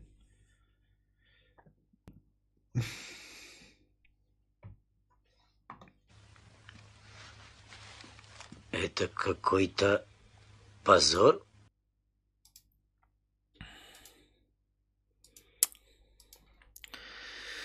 Вы меня разочаровали. А теперь наша любимая рубрика «Скатерть от Дружи». 1,8 сантиметра пишет. И что это, Иван Элон? 1,8 сантиметра что? Диаметр или радиус? 18, он пишет. 18 чего, блядь? Радиус или диаметр? Только зашел Кусик, кто член измеряет говном. Все так должно быть, стабильность. Диаметр 18 миллиметров. 18 миллиметров? Он же пиздобол, ну вы посмотрите. 18 миллиметров, еще раз. Он говорит, что диаметр хуя 18 миллиметров. При 9 миллиметров радиус, 18 диаметр. Он же пиздит, он даже не посмотрел размеры этих гондонов. Вы понимаете, мы его сразу на пиздеше поймали. Он говорит, что дюрек стандартный длиной окружности 56 миллиметров. С окружностью 56 миллиметров. Мы только что выяснили, что если окружность 56 миллиметров, то диаметр члена получается 18 миллиметров. Посмотрите сейчас, сколько это 18 миллиметров. Даже у меня, даже в холодной воде больше, чем 18 миллиметров. Согласитесь. И у каждого из нас, ну вот что это? Вот 18 миллиметров получается. Вот в самой тонкой части моего мизинца, фокус, в самой тонкой части моего мизинца это и будет 18 миллиметров. Это он говорит гондон XXL, ну обычный классика, и на 1 миллиметр больше XXL. Но пиздит же, он вообще не разбирает, он даже не смотрел нахуй. Он просто какую-то хуйню, блядь, нагородил нам. И заставил, вот, кадавр просветительский, как ловить людей на пиздеше. Где бы вы еще так смогли? На каком еще стриме вы бы смогли поймать так? Вы бы сами никогда не подумали, а я, ум пытливый, сразу подумал, 56 миллиметров, блядь. То есть это практически чуть больше, чем коробок спичек по полной окружности. Очевидно, что там будет вот такая вот хуета.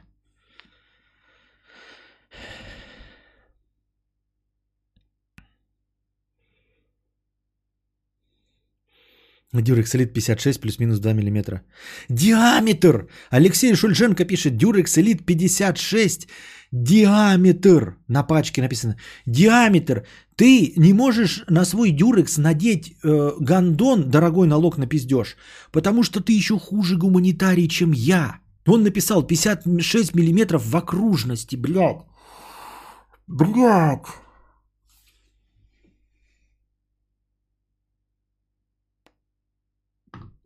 Иди отсюда, пидор грязный. Ширина, ёптыть, пишет Роман Морозов. Ширина. Ширина. А он написал в окружности. Ну а теперь тогда посчитайте площади круга 56 и 58 миллиметров. Так, это Durex Elite 56, там 56. 56 и 58, посчитайте площади круга. Напишите мне две площади круга при 56 миллиметрах диаметр и при 58 миллиметрах диаметр.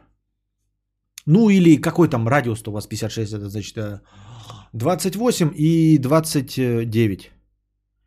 28 и 29 миллиметров радиусы. Посчитайте мне две площади круга. Не записыв... Вы записываете? На семинаре спросят.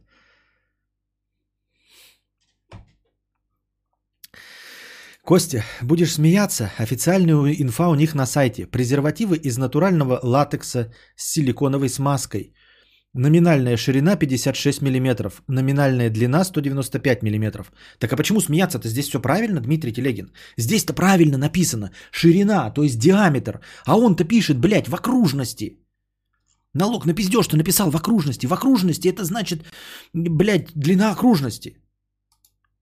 Нахуя площадь круга? 175 и 182. Всего-то так мало?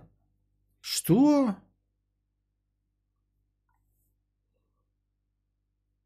Почему разные цифры-то у вас получаются, блядь? 87, 92 и 91 сантиметр квадратный. Так опять получается, нихуя себе было снято. Что? Вот такая балысня. И он говорит ему, маленькая такая, 56 миллиметров. Это он хочет сказать, что гондон и дюрекс 56 миллиметров? 56 миллиметров? Это же больше коробка спичек на 6 миллиметров. Коробок спичек 50, а тут 56.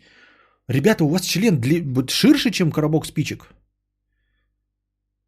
Не обижайте меня только. Он сказал 56, это Durex Classic, а Durex XXL 57. У донатора писька растет на стриме в геометрической прогрессии. Берем член коробком спичек. Не, ну правда. У тебя что, ширше вот член, вот, чем коробок спичек? Это прям такая колбасень такая, ебать, ты же убить можно нахуй.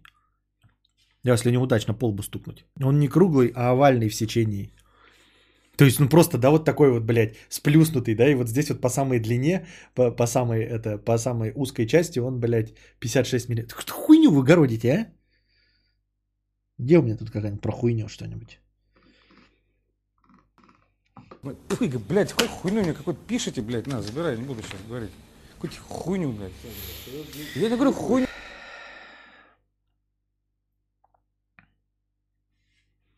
Так в порнушке обычно такие колбасатины. Так порнушка это порнушка. У них там и кубики на животе есть. Вот. И все остальное. И целлюлита на жопе нет. У мужиков. А тут говорится, что гондон. Гондон-то обычный. Он же говорит, Durex Classic, а не какой-то там, блядь, элитный для порно-монстров. Не может быть такого члена. Член набухает о поступлении крови. Если член будет таким огромным, то членоносец помрет от оттока крови от мозга. Наверное, он взял модель Slim Fit. По такой тактике дрыщи одевают облегчающие футболки, чтобы казаться большими.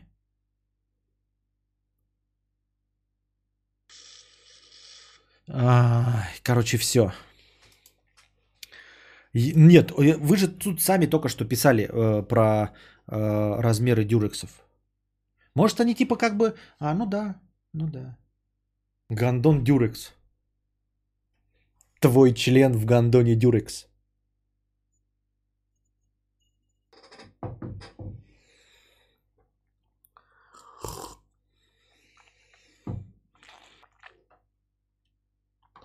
теперь наша любимая рубрика «Скатерть от Дружи». Вот что хуйня. Первое. Всегда бесили ебанутые загадки типа «Есть всего 3 двери, через которые вы можете продолжить свой путь. За первой скрывается убийца, за второй лев, который не ел 3 года, а за третьей дверью огромное пламя». Так вот, мудрец, ответ «Лев уже мертвый за 3 года без еды. Идите нахуй!» Окей, окей. А у нас такие, блядь, правила? А что, где написано, что убийца хочет нас убить? Может, он уже отсидевший, исправившийся?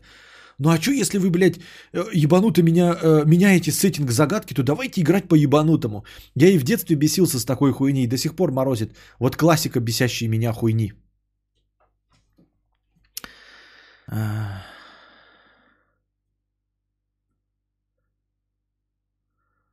Михаил Степнов, ты быстро гондоны надеваешь? У меня вечно траблы с этой хуйней. Позор, особенно когда тёлка новая.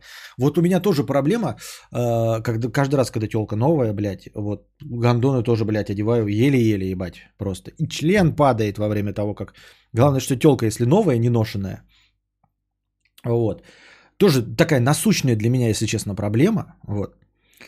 С женой-то такого не бывает, но вот как тёлка новая, так сразу, блядь, вот это гондон, вот это, блядь, хуй пойми, блядь, полчаса потратил, а потом думаешь, да нахуй это мне надо, и ушёл домой.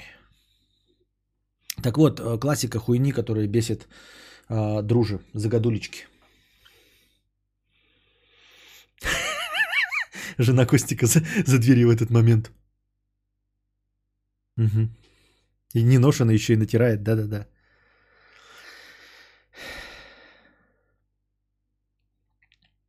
Новая девушка, сам понимаешь, покупает стандарты, у тебя больше. Не-не-не, а это как я в ТикТоке видел такое, знаешь, типа ты с новой девушкой, у нее дома, значит, это как его, типа трахаешься, а она такая говорит: ну, у меня типа остались гондоны еще от бывшего.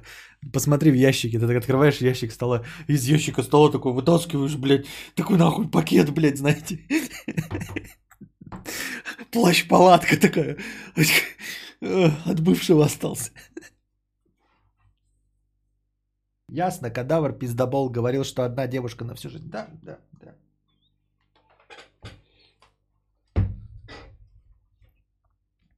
Мне все гондоны большие, как будто на ребенка скафандр надеваешь космонавта. Ой, да. Такие проблемы, кстати, да. Да. Говорят, можно купить какие-то есть мини типа эски гондоны, но я не встречал. Искал, не нашел. Эски там, может быть, XS-ки. Так вот, друже, да. Профессор, на борту самолета 500 кирпичей. Один кирпич выпал из самолета. Сколько на борту осталось кирпичей? Студент, ну это легко, 499. Правильно. Следующий вопрос. Как поместить слона в холодильник за 3 шага? Первый. Открыть холодильник. Второй. Поместить туда слона. Третий. Закрыть холодильник. Дальше. Как поместить оленя в холодильник в 4 приема? Первое. Открыть холодильник. Второе. Вынуть слона. Третье. Положить оленя. Четвертое. Закрыть холодильник. Отлично. У царя зверей льва день рождения. Поздравить его пришли все животные, кроме одного. Почему? Потому что олень все еще находится в холодильнике. Великолепно, говорит профессор. Пойдем дальше. Может ли бабуля пройти через болото с крокодилами? Конечно, может, ведь все крокодилы ушли праздновать день рождения льва. Хорошо. А теперь последний вопрос. Бабуля прошла через пустое болото, но все равно умерла. Что с ней случилось? Может быть, она утонула? Нет, извините, на нее упал кирпич, который выпал из самолета на пересдачу. Ну да, это старое, это мы не решаем, это загадка, прочитаем. А я всегда хотел сказать: а давай, профессор, ты пойдешь нахуй. Ну а чё? Начали с кирпичей, окей, потом уже слон, сеттинг меняется, и оказывается, что в этом мире холодильник может быть огромным, наверное. Ебануто, ну ладно. Потом оказывается, что этот холодильник в той же вселенной, что и следующий вопрос про день рождения. Схуяли? Ну ладно. Потом оказывается, что в этой всратой вселенной звери ходят, сука, друг другу на день рождения. Но при этом олень не может сам открыть холодильник. Он там остался. Почему? И потом этот пидор-профессор не играет даже по своим правилам. Бабка могла утонуть в болоте? Да. Но нет. В последний момент этот говноед меняет ответ на сраный кирпич. Ты чё, сука? Хуйня. Вообще хуйня. Хуйня.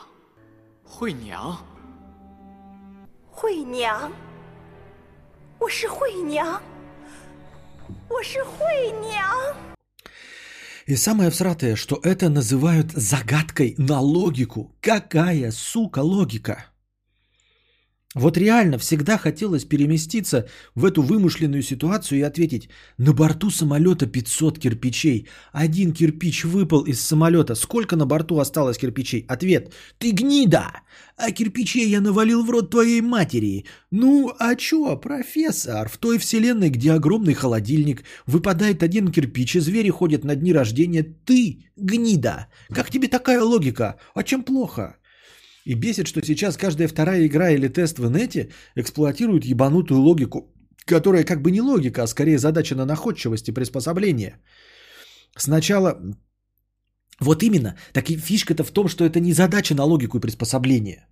В этом-то и вся мякотка. Потому что либо ты задаешь загадку просто, да, но действительно на логику, вот, и устанавливаешь в ней правила, и нужно прям найти решение. А если вот эта вот загадка с такими решениями, как ты вот описал, это действительно ебанутость, потому что ты не можешь ответить, что бабка утонула. Хотя задача стоит как бы, чтобы ты нашел решение, правильно? Если они говорят: выйди за рамки своего узкого, блядь, квадратного мышления и... прими во внимание все, что ты знаешь, всю информацию, которую ты получил. И ты такой, ну она шла, блядь, и умерла. От чего угодно, блядь. Я думаю, что ее убил убийца, потому что она вошла в первую дверь. И все это время шла, а потом какие-то кирпичи, блядь, это все похуй. Она потом встретила того самого убийцу из первой двери. А за второй, на самом деле, лежал мертвый лев, к которому все пришли на день рождения, а он дохлый. И они ушли. И в болоте оказались крокодилы, потому что лев-то дохлый 3 года. И на день рождения ему к ней никто не пошел. Но этот ответ не подойдет, потому что загадочникам не нравится твой ответ.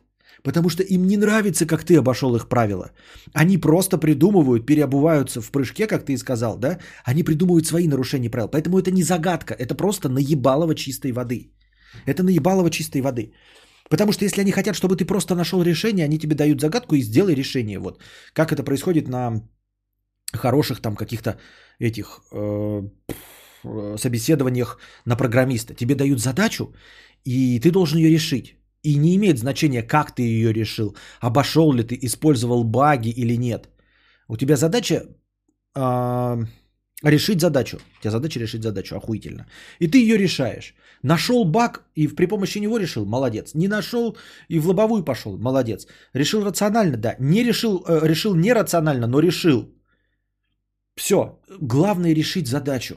Если стоял там, если нерационально, там тебя не принимают, но тогда нужно опять-таки обговаривать условия. А это не задача. Есть логические задачи, да? Ну там конь ходит буквой «Г», а потом оказывается, что конь на самом деле, блядь, переодетый слон. Это не загадка. Потому что так может быть переодето что угодно. А я возьму доску, блядь, тебе объебало хуйну. Но тебе не понравится такой выход за рамки и такое мое решение задачи. Потому что ты хочешь, чтобы... да ты даже не хочешь, ты просто наебать меня хочешь. Ты не хочешь, чтобы я искал решение. Я имею в виду загадочник. Ты не хочешь, чтобы я решил задачу. Нет у тебя такой цели. У тебя есть цель одна. Меня наебать и все. В таких загадках нужно просто знать ответ. Да, но это не загадка. Это просто, ну, ты... Так же, как ты знаешь ответы вот на все эти тюремные там, блядь, пики точеные, хуи дроченые.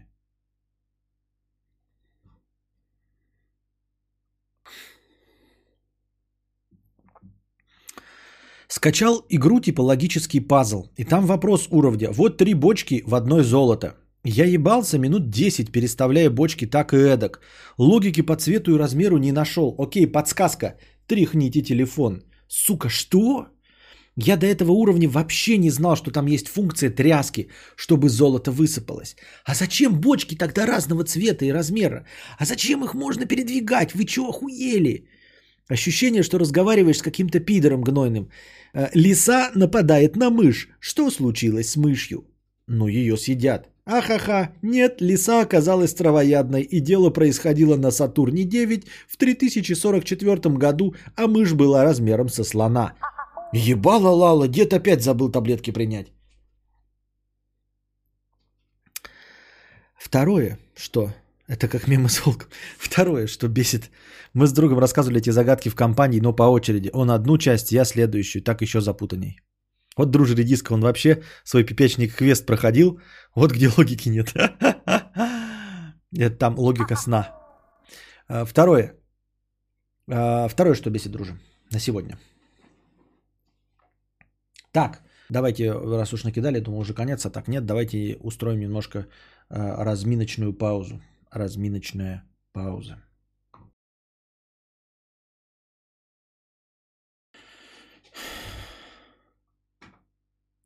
Что-то я пока какал.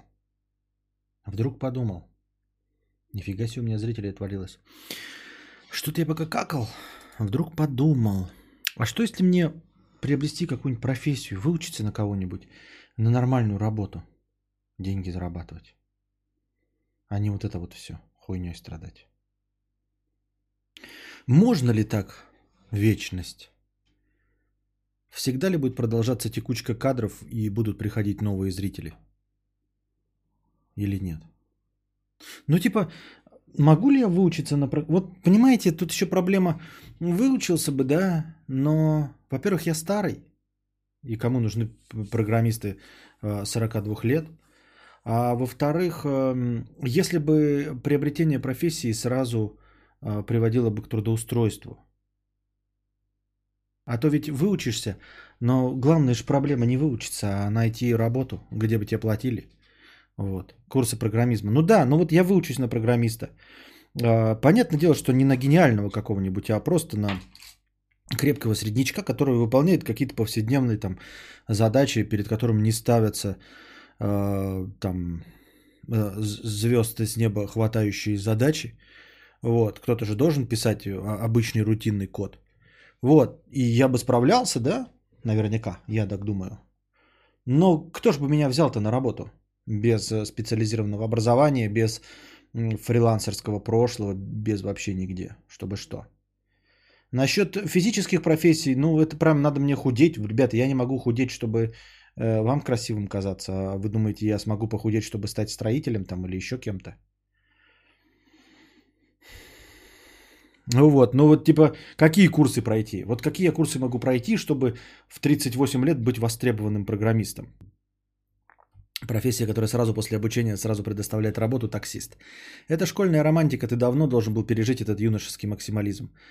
Да я просто думаю над тем, долго ли я смогу продержаться. Мне-то, конечно, нравится лясы точить, но никакого особенного роста нет. Вы понимаете, что для того, чтобы экономика, чтобы люди просто не нищали, в принципе, ну вот не становились прям беднее, экономика должна расти. То есть просто чтобы стагнировать, экономика должна расти. Это я пример привожу вот из макроэкономики. То есть для того, чтобы просто вы не ощущали ухудшения, экономика должна расти не менее чем на 10% в год. Это просто, чтобы вы не ощущали ухудшений, потому что будет там инфляция и все остальное. У меня не растет количество зрителей. Вот, оно в максимуме достигает 400, ну там 500 человек. И все, и больше не растет. Уже довольно продолжительное время. Это значит, что я стагнирую. А стагнация – это минус. Стагнация – это в будущем деградация. Понимаете? То есть стагнация сейчас, продолжительное время, говорит о том, что неизбежно после этого наступит регресс. Вот в чем смысл. Это, понимаете, с каким-то медленным ростом можно было бы предположить, что я стагнирую и, в принципе, да, там 10% уходит, 10% приходит. Точнее, 10% уходит, 15% приходит. На этом можно было бы как-то держаться. Но у меня сейчас стагнация с прогнозом в регресс. Это значит, что будет регресс, что я не смогу держать такое же количество зрителей и их интересовать. А с каждым годом я буду становиться все скучнее. Просто в силу возраста, потому что мне все меньше и меньше хочется следить за трендами. Не уверен, что я смогу в одно лицо быть актуальным без присасывания к трендам. То есть вот пока я понимаю, что такое кринж, там, крепота и прочие краши, я еще более-менее. Но у меня нет такого бэкграунда, чтобы меня слушали с открытым ртом, когда мне будет 80 лет. Просто за счет моего авторитета. То есть, допустим, Познер какой-нибудь не знает слово кринж, крепота и прочие краши, но тем не менее мы его слушаем. У меня-то такого бэкграунда нет. Если я не буду использовать эти новейшие словечки, если я не буду говорить с вами на одном языке и идти в ногу со временем, я очень быстро устарею.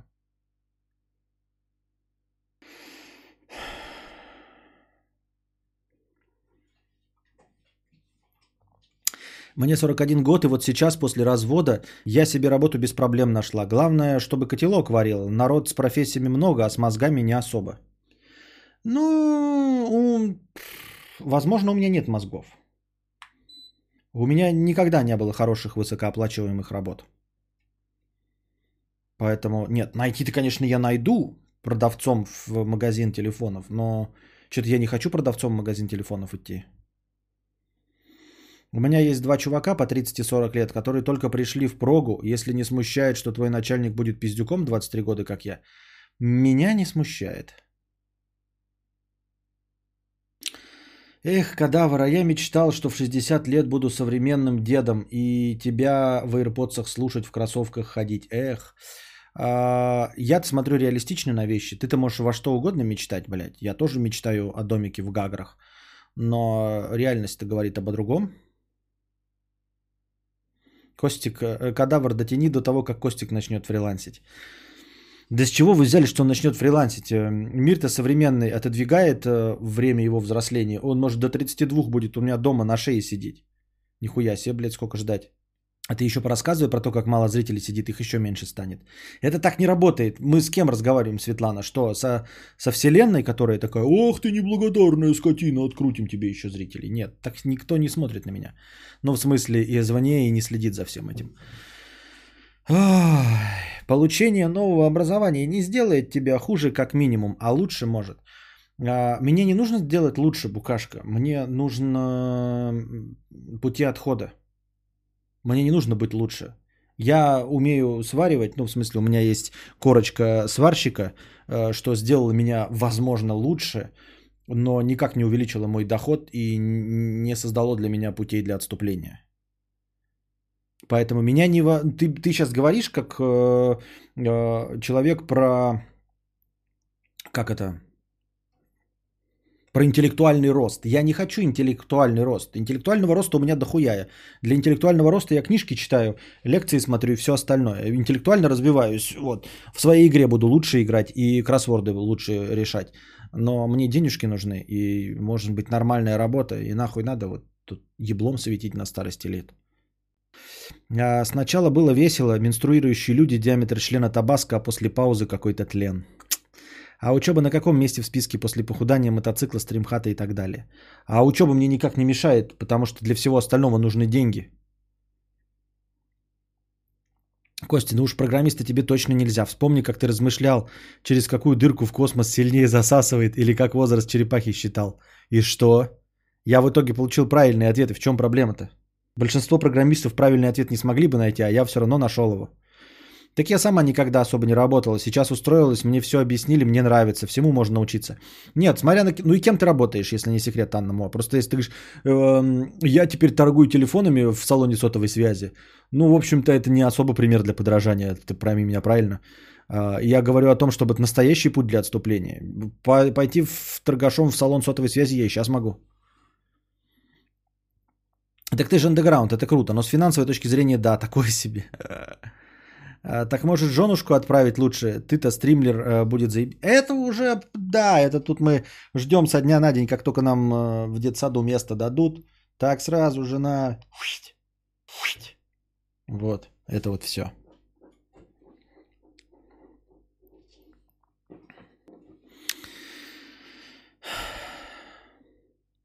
Тут проблема в том, что для пути отхода тебе на всякий случай будет постоянно поддерживать уровень знаний, а без конкретной мотивации это маловероятно.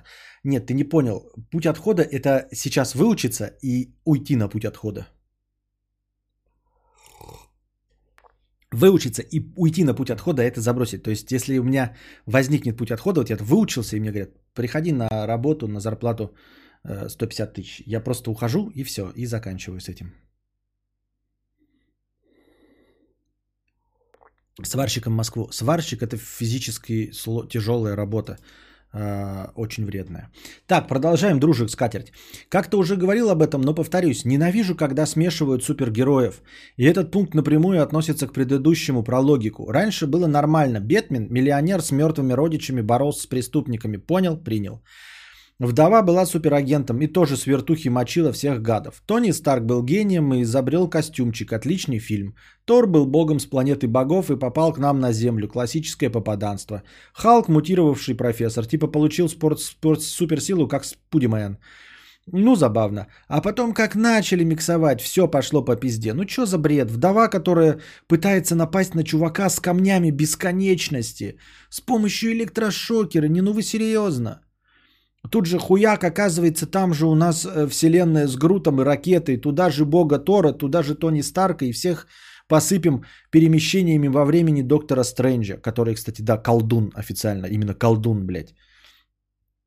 То есть и колдунство, и наука, и религия одновременно. И как-то с возрастом становится все тяжелее погрузиться в реальность фильма с супергероями, а тут еще ваша ебанутость. Я готов воспринимать одну условность в фильме, одну. Например, мужик имел способность репортироваться, окей, танцуем вокруг этого, но он не умеет поднимать мышцами танк. В этой вселенной нет инопланетян, нет второй линии сюжета, где черные в рабстве, а их спасает Джанго. Нет! Вот чувак в нашем мире, и он телепортируется. Окей, хороший фильм. Или чувак укусил паук, и теперь он пускает паутину из руки. Почему не из жопы, не ясно, ну ладно. Конечно, там еще суперзлодей есть, но все равно наш мир и пара условностей, суперспособности паука. А теперь полная вагина. Бежит Грут, который бежит в 100 вселенных сразу, в которых в половине есть Доктор Стрэндж, видящий будущее Халка, в волосах которого сидит человек-муравей, который является отцом Небула и внебрачным сыном Старка. Причем Старка из «Игры престолов». Тех самых престолов, в трон которых были встроены камни бесконечности, которые пытались украсть дракон из «Гарри Поттера» сразу после того, как Волан-де-Морт арестовал комиссара Жеглов. Да что вы, черт подери, такое несете.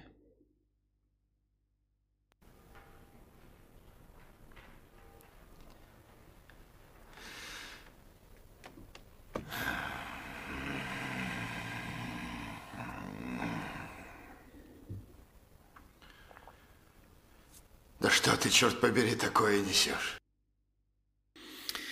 Вот именно, не смешивайте фильмы, пидоры. Делайте приквелы, сиквелы, спин-оффы, сделайте молодость отца Тони Старка, сделайте детство Бэтмена, похуй, но не смешивайте, уебаны. Ну, во-первых, да, я сейчас еще не дочитаю, но хочу сказать, что вот, например, у Бэтмена, судя по всему, создатели поняли, что они не умеют смешивать вместе. Но ты вообще не поклонник этого херни, поэтому тебе, может, Мстители не нравится. Я, в принципе, вообще всеядный, но у DC комиксов, имеется в виду кинематографической вселенной, ни хрена не получается в совместке. И здесь ты прав, да, то есть они пошли теперь, по-моему, потихонечку по пути отдельных фильмов, в которых, ну, конечно, им придется упоминать, что в их вселенной существует Бэтмен и Супермен, но они как бы будут работать отдельно от остальных. Конечно, нормальный человек будет задаваться вопросом, нахуя Бэтмен, блядь, прыгает, что-то из себя там пыжится в своем Готэме, когда можно по щелчку пальцев позвать, блядь, Супермена, который просто прожжет всех нахуй, спалит к хуям собачьим и все, и победил. Ну, мы представим себе, примем такую условность кинематографическую, что как бы Супермен не сможет в Готэм попадать, а Бэтмен не сможет попадать в Метрополис. Суть в том, что это же все из-за перенасыщенности рынка было. Это пошло из комиксов. Вот. И в комиксах это зашло, и поэтому перекочевало в кинематографическую вселенную. Комиксы, их дохуя. И они очень много лет выпускаются. Еще до начала Первой мировой войны начали выпускаться всякие эти Супермены и все остальное. Супергероев хоть жопой жуй. В принципе, не такое уж сложное производство каждого комикса. Выпускаются они там по 24 страницы. Раньше еще и качество печати было говно, и качество истории тоже было говно. И поэтому каждый писал кто во что горазд. Смысл в чем? Есть, как ты говоришь, у тебя Тор, Человек-паук, Тони Старк. И дело в том, что Человек-паук до сих пор продолжается. Он сделал просто все, что возможно. Вот ты говоришь, делайте приквелы, сиквелы, хуиквелы. И они будут про него сниматься, про Человека-паука. Но про него все, что возможно уже, без совместных команд. Вот все было, блядь, в комиксах. Все. Он и пол менял. И вместо него был негр. И вместо него была женщина Человека-паука. И ребенок Человека-паука. И бабушка Человека-паука. И собака Человек-паук, блядь. И свинья Человек-паук. И Человек-паук перемещался во времени, и Человек-паук боролся с инопланетянами. Он все, блядь, сделал. Это все было в комиксах еще до 50-го года. Ну, грубо говоря, я не помню, когда там Человек-паук образовался. Ну, грубо говоря, это было очень и очень давно все, да? И этих комиксов про каждого из них выпускается хоть жопой жуй. Да хуя! Всех историй просто обосраться. И потом, понимаешь, ты когда сидишь, что такой, блядь, а давайте, а это уже было, блядь. А давайте, блядь, и это уже было. А давайте, и это уже было. И вот уже от безысходности ты начинаешь, блядь, колдуна смешивать с богом грома, с человеком-роботом и с человеком-укушенным мутировавшим пауком. Просто от безысходности. Но дело в том, что там они это сделали от безысходности, от того, что истории просто заканчивались. Вот, нот-то всего 7. А люди говноеды продолжали есть. Люди продолжали есть и деньги приносить, они таки думают, ну если это там сработало, то фильмы-то делаются по самым лучшим историям. Ну возьмем просто те, понимаешь, фильмы уже являются рабами комикс-вселенной. То есть зачем экспериментировать и тратить деньги на абсолютно новую историю, неизвестно как сыграющую, если мы можем взять истории, которые доподлинно зашли зрителям, для того, чтобы осталась какая-то интрига, мы их чуть-чуть помешаем, но мы знаем, какие ходы охуенно всем понравились. Мы помним, какие линейки историй комиксов, какие арки раскупались, какие арки обсуждались, какие арки критиками названы самыми лучшими. Мы эти арки берем и переписываем их. Именно поэтому у нас существуют франшизы и приквелы, потому что никто не хочет делать оригинальный контент. Смысл придумывать новых супергероев, если есть уже любимые комикс читателями герои. Нахуя делать нового суперсильного, если есть Халк, у которого есть фан-база? Вот, и точности так же. Ты берешь этого Халка и такой думаешь, нахуя придумывать новую историю, которая может не зайти? Мы, конечно, верим во всех этих оскароносных сценаристов, но нахуя, если в комиксе написано? Таким образом, и в комиксах там же написано, что рано или поздно они сошлись вместе, и это сыграло. То есть это обновило истории всех отдельно живущих комиксов, которые, отдельно живущих супергероев, которые начали подскисать. В комиксах это сыграло, значит и здесь сыграет. И оно сыгрывает здесь, понимаешь? И оно здесь играет. А ты оказался тем человеком, который из не мейнстрима. То есть ты это не любишь. Я люблю. Мне понравилось. Я легко и просто игнорирую условности. Легко и просто игнорирую условности. Я, когда в начале, до того, как начались эти фазы, я тоже читал и думал, ну это ж пиздец, как колдун Доктор Стрэндж, прям колдун. У него там все про колдунство, никакой науки вообще нет. И как это все смешивается. И Тор, который у меня вообще никак не вязался. А когда я увидел это в фильме, я как-то это легко очень схавал. И я легко это очень хаваю, да, вот все эти одновременно вдова, который не обладает никакими суперспособностями, кроме как просто бить ногами, и чувак, который, ну ладно, условно, очень метко стреляет из лука, но он просто метко стреляет из лука и тоже дерется. Как он может состоять в одной команде с богом грома, блядь? Как он может в одной команде состоять с Железным Человеком, с Халком? И он состоит в одной команде.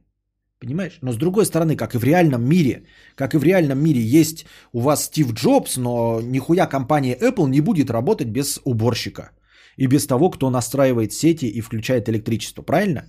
Будет же работать, но ты же с этим миришься, то есть ты понимаешь, что компания Apple состоит не из Стив Джобсов. Ну так же и здесь, да, компания состоит, Мстители я имею в виду, состоят не только из Железного Человека и Человека-паука, но также из... агентов щита, которые вообще ничем не обладают. Они даже не дерутся, как вдова. Ну, который вот этот, блядь, Колм Фьюри был, или кто там? Нет, не Колм Фьюри. Али Колм Фьюри, да? Вот. Это из «Как я встретил вашу маму». Я тоже забыл, как ее зовут. Они же вообще никакими силами не обладают. Сам Ник Фьюри никакими силами тоже нихуя не обладает. Но как бы вот весь этот персонал вспомогательный, без него нет вот этой системы, как и без него нет никакой фирмы. Ну, а насчет смещения всех вместе истории тебе не нравится? Ну, как я уже сказал, значит, это просто не твое, и все. Фил Колсон и Мария Хил. Фил не Колсон он. А, это там их зовут Фил Колсон? Агент Колсон и агент Хил, да? Так. Сделайте детство Бэтмена похуй, но не смешивайте уебаны. Шоколад вкусный, борщ тоже вкусный, а вот шоколад с борщом, посыпанный селедкой, это хуйня, не делайте так. А то мне кажется, что сценаристы и продюсеры от недостатка бабла уже на стену лезут. Типа всем нравятся сиськи, всем нравятся танки и перемещение во времени. Окей, танк с сиськами вернулся во времена Дикого Запада. Да что это за хуйня? Какой танк с сиськами? Примерно так я вижу те фильмы типа «Мстителей». И вообще, на месте Скарлетт и ее Йоханссон я бы клянчил себе от сценаристов хоть какой-то суперсил. Но это просто смешно. Огромный зеленый мутант, чувак в летающем костюме, бог, сука и баба. Просто баба. Ну да, спецагент, ну ёптыть, ну дайте ей хотя бы способность читать мысли, становиться невидимой, уроните ее в чан с волшебством, я не ебу, ну хоть что-то. Ну это же просто нечестно. Давайте создадим команду супергероев. Давайте. Вот гений инженерии, вот бог, вот мутант, вот суперсолдат. А это кто? А, это баба. Типа летающий? Нет. Читает мысли с помощью хлыста? Нет, это уже занято в другом комиксе. Так и она... Типа невидимка? Нет. Может, типа перевертыш, ну, может стать любым чуваком? Да нет, просто баба. Так и каким хуем она поможет? Да ты видел ее, Йоханссон? А, ну ладно, сойдет. Удачного стрима. Да. Но я уже ответил, в принципе, заранее на твои претензии, что в команде, как и обычной, должны быть обычные люди, так и... Ну и они же выполняют другие задачи. С одной стороны, да, если у тебя многоступенчатая история, да, какая-то, то есть если враг обширный и большой, то понятное дело, что должны вступать в бой самые мощные. Но если, например, нужно узнать какую-то информацию, то глупо было бы посылать Халка или Тора. Тор, кстати, тоже умом-то не блещет нихуя. Если нам, например, нужно узнать, где прячется какой-нибудь, блядь, там череп, да, то логично туда будет послать вот эту самую Наташу Романов. То есть это ты одновременно и показываешь жопы, да, вот тебе и деньги, вот тебе и актриса использована. И есть в этом какая-то логика. То есть, ну... Тебе нужно написать код какой-то кнопки в айфоне. Не будет же этим заниматься Стив Джобс и, блядь, Возняк. Нихуя. Этим будут заниматься, блядь, 36-летний Константин Кадавр. Вот. Или агент Наташа Романов. То есть, если нужно выполнить какую-то мелкую задачу, то идет Наташа Романов вместе с этим с лучником ебучим. Потому что тоже было бы... Они как бы там тоже справляются. И понятное дело, что, в принципе, по воробьям можно стрелять и из базуки. То есть... Чтобы выяснить, где лежат документы красного черепа, можно послать и Халка, и он нахуй все это разнесет. И да, никто не мешает стрелять по воробьям из базуки. Но в принципе, если у тебя людей хоть жопой жуй, то почему бы не посылать туда специалистов по отстрелу воробьев?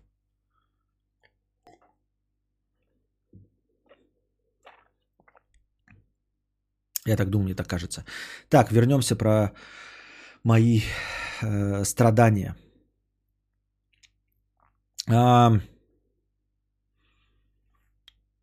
Сварщику в Москву продашь дом. Голодным ребенок не будет. Всегда можно пойти закладчиком. Но это же опасно. Вот ты прям посреди стрима решил уйти на путь отхода, а то может просто не... А то может просто не все же дочитай. Ну так я дочитываю, да. Тогда это не путь отхода вовсе. А ЗП в 150к тебе вообще не предложит никто без стажа. Только если ты на собеседовании не порвешь HR, а потом и основного собеседующего. Понятно. Я устроилась диспетчером транспортной компании. Не вру, моя первая работа. Первые пару месяцев сложно было. Сейчас обожаю и горю работой и зарабатываю хорошо. По поводу образования я учился для диплома. Знания получал, работая со второго курса по профессии. Много однокурсников положили диплом на полку. Понятно. Да мне не диплом нужен, мне нужна работа. Мне нужен путь отхода. Мне все равно, как я знания получу и будет ли у меня диплом. Я вот так это вот с диспетчем читал. Кадавр пойдет в порно, будет миллионы зарабатывать. Да, я буду только если в куколд порно, я буду тот, который сидит и за руку держит, знаете, который поглаживает, а ее какой-то чувак ебет за то, чтобы нам деньги дать на еду и на доширак. А ты такой, значит, сидишь такой типа, блядь, даже похавать нечего, давай позвоним моему корешу богатому, ты про него прогнешься, вот, и он приходит, и мы ему предлагаем, он приносит деньги, а я ее за ручку глажу, вот, отворачиваюсь, вот, а они меня поворачивают лицо и заставляют смотреть, фу, фу, фу, фу.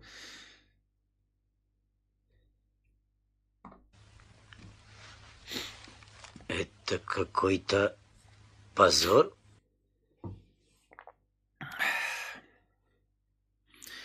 Особенно с учетом того, что комиксы есть раскадровка сценария с диалогами и тому подобное. Ну, нихуя, на самом деле. Я тоже так думал, но нифига. Нет. Это расхоже неверное мнение. Комиксы – это не раскадровка сценария и нихуя не так. Диалоги в комиксах очень корюзлые и покоцанные. Если ты попробуешь снять буква в букву в комиксе, ты получишь полное говно. Там не хватает кучи планов. В среднем в фильме 1500 планов. Ни в одном комиксе не бывает 1500 картинок разных. Смены планов. Так что нет. Нет.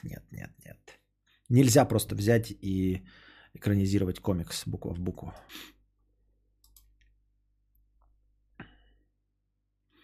Стоит, наверное, напомнить донатору, что Йоханссон с ее Йоханссон играет вдову, которая как Капитан Америка в России. Тоже суперсолдат на сыворотке, который лет 80 уже. А, да? А мы-то просто не знаем, как бы нам еще историю не рассказали. Нам же так и не показали, да, Скарлетт Йоханссон и ее Йоханссон? Еще так же не вышел с этот вдова-то.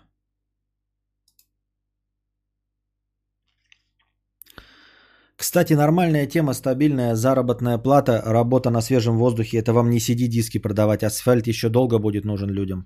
Какая? Что? Что? Не закладчиком, а укладчиком. Если супруга Кости бревно, даже дошек не получат.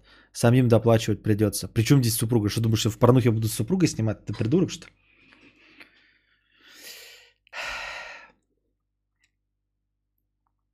Сделай в сарае ферму с червями, с рущими удобрением. Биогумус называется. Ну и в большом объеме. Это вот как разговоры о том, типа, сделайте себе, как это, перепелов продавать. Так вот, для того, чтобы зарабатывать деньги на перепелах, их должно быть где-то 1,5 миллиона у тебя в среднем, блядь. Ну, это я, конечно, хуйни сказал, но в целом, да? Вы понимаете, что перепелка – это вот комочек слизи. И он мало кому нужен. Это нужно во все ресторации города со всеми договориться и поставлять им перепелов, которые нахуй никому не нужны. Вот. И постоянно поддерживать их в нужном количестве. Да? Ну, то есть поставлять их просто оптом, даже на продажу куда-то мороженых перепелов, чтобы зарабатывать этим деньги. Соответственно, точности также любое грибное производство говорит: ой, там вырастите себе, блядь, споры грибов, расставь их и будешь. Я выращу, и одного урожая грибов их хватит, ну, их будет, ну, килограмм 10-15, ну, ладно, 200 килограмм. Я пошел в магазин, сдал 200 килограмм, все, и жду 2 месяца, когда вырастут следующие 200 килограмм грибов. Вы понимаете, какими объемами нужно хуебосить, блядь? Сельское хозяйство, все, что касается сельского хозяйства, оно все работает только в огромных объемах. Нельзя держать 2 коровы и торговать молоком. Нет. Нужно держать 1500 коров, регулярно дающих молоко, чтобы сводить еле-еле концы с концами. И вкалывать, как черт ебаный, блядь, ухаживая за этими 1500 коров. За этими 1500. 1500.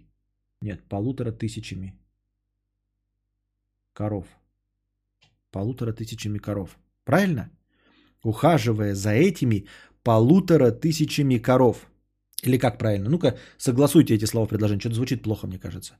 За этими 1500 коров.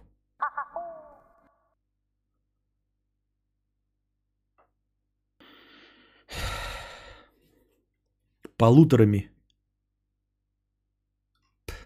Что одно слово написал полуторами.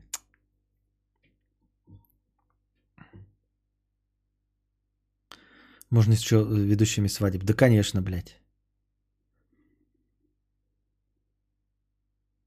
Биогумус проще курса оператора. У них камера за 80к есть. У него камера за 80к есть. Да. А если серьезно, сейчас самый рассвет подкастов на русском языке. Это говорил еще Василий Борисович Стрельников в далеком 2007 году, после которого в 2010 или 2013 полностью закрыл сайт Russian Podcasting. Самый рассвет, ага. Мне кажется, имеет смысл, пока приносит хоть какие-то деньги, продолжать и пробовать что-то в этой теме. Да, я продолжаю, но пробовать я не знаю уже что. Я достиг своего максимума по зрителям. У меня столько зрителей, сколько может быть вообще в принципе для такого контента. А другого контента я предложить не могу, потому что не умею, не могу. Ну и все. Поэтому вот сейчас лучший твой вариант это стрим. Да, конечно, сейчас лучший вариант. А дальше-то что будет? Когда вы через месяц все разбежитесь, что мне дальше-то делать? Мне делать что дальше? Сейчас для меня лучше. Я же говорю, путь отхода. А дальше что? Как мне выжить? Как же быть? Как быть? 1500. За этими 1500 коров. 1,5 коров. Самогон. Что? За стадом в 1500 коров. Вот это неплохо. За этими 1500 коров. 1500. 1500. 1500. 1500. Кстати, советую прислушаться к словам Светланы. Я за сегодняшний рабочий день заработал 6,5к. У меня рабочий день 11 часов, причем с графиком. Сиди пока. А что мне, что Светлана сказала? А, чтобы зарабатывать, нужно работать, так что лучше веди подкасты. Диктор на радио. Нахуй кому нужен, блядь, диктор на радио? А вот правда, Вам бы нужно деньги зарабатывать еще как-то вдруг что? Вы же по миру пойдете, тем более, если жена работать не хочет, если инет накроет спиздос. Да. Именно. Вот ты сейчас по-тупому, если честно, рассуждаешь. Когда перестанет реально подкаст приносить деньги, ты же не будешь говорить: ой, сварщик, тяжелая профессия, придется. И привыкнешь, и похудеешь. Ну так нет, я не хочу идти вынужденно торговать телефонами или сварщиком. Я хочу, чтобы у меня был пути отхода. И то, когда наебнулось все такое, я пошел, блядь, со 150 тысяч куда-нибудь. ИТК 50 рублей. От дырявых на орбите надо избавляться. Так решили АУЕ.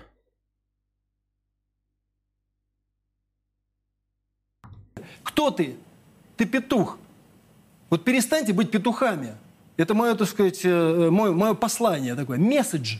И глядишь, в России дела наладятся. No cure for fools. Ты ведь врубаешься, что достаточно, чтобы хоть раз тебя кто-то из по-настоящему известных упомянул, и бэм! А может и не бэм, я не про Дружи Хованского. А про кого? Про кого ты говоришь? Кто меня еще должен упомянуть? Меня упомянули уже все. С общим покрытием в 20 миллионов человек меня упомянули. Меня упоминал Медисон, Кузьма, Юлик, Дружи, Хованский. Меня даже упоминал Стаса и как просто. Меня даже упоминал Ларин, по-моему, когда-то. О, точняк, ТикТок, вот решение твое. Ну да. Ты ответь, действительно ли тебе 150к в месяц достаточно для пути отхода? Да. Я сейчас меньше поднимаю, если мне память не изменяет. По-моему, меньше. Но если в пересчете на члена семьи, то гораздо меньше.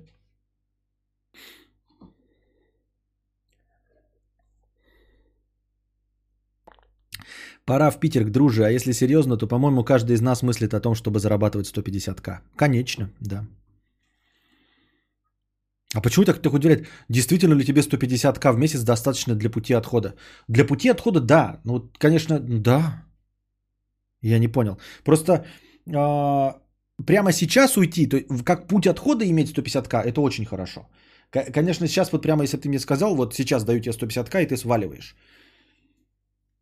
Может быть, конечно, я бы не взял прямо сейчас. Я бы типа попытался еще что-то поделать, тут покудахтать.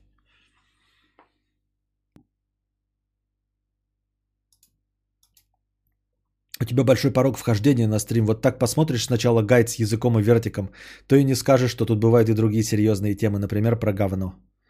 Я на 23-й раз упоминаний Друже пришел к тебе на стрим. Проблема в том, что перестали упоминать. Ха-ха-ха-ха. Нихуя себе. Я 150к зарабатывал только летом 2016 с графиком 7.0. Так вот в том и проблема, что за 150к тебя позовут только при условии, что ты знаешь 5 языков программирования, имеешь 5 лет стажа и обоссал еще собеседователя интеллектуально. Так я знаю, что ты. Я ж тебя спросил, не говорю я что, я говорю как, а не типа что. Что ты, что? Ну, в этой ситуации мы просто мы уже здесь наши полномочия все окончено.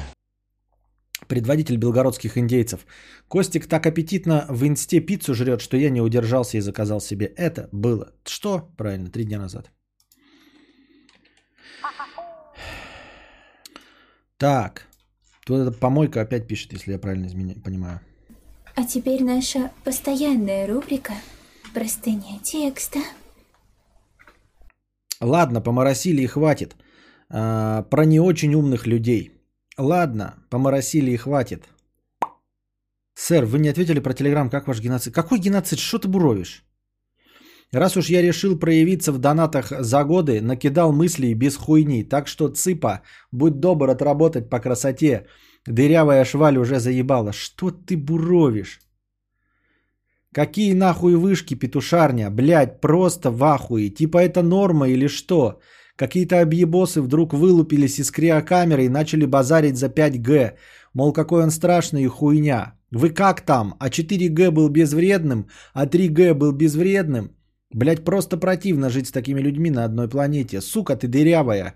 Как, блядь, вышка будет распространять коронавирус? Как? Ответь мне. И это ведь не только о вышках. Люди получают корочки в универах, и что? Идут сжечь вышки, ну заебок. А еще и ору шизов, которые пиздят на Маска. Типа он аферист, некий Остап Бендер, только 21 века, типа его спонсирует НАСА и хуйня. Да даже если так, хули с того, дырка с ушами. Кто ты? Ты петух.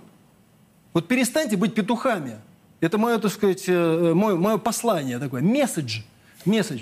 И глядишь, в России дела наладятся. Ципа создал индустрию автомобилей, сделал ракеты, которые возвращаются на Землю, и замутил конкурямбу с госкосмическими агентствами разных стран. Все бы были такими аферистами, как он. Может, зажили бы лучше. Зато все остальные страны мира не аферисты, только защику отрабатывают с проглотом, пока аферист создает чудеса техники. Я не говорю, что Маск сам все это сделал. Очевидно, что с помощью гениальных инженеров и конструкторов. Но, блядь, когда шваль пиздить на него, какой-то фуфел хочется уебать. Хули вы такие завистливые помойки, просто днище рвется. Ну как, сука, вы можете так пиздеть на человека, который на ваших глазах отрабатывает по красоте такие штуки, от которых волосы на хуе встают. Завистливые шкуры, ципи удачи, он красавелла. А гниль, которая пиздит хуйню, будет брать на ротан. Пыг, блядь, какую хуйню мне какой-то пишете, блядь, на, забирай, не буду сейчас говорить. Какую-то хуйню, блядь. Я не говорю хуйню.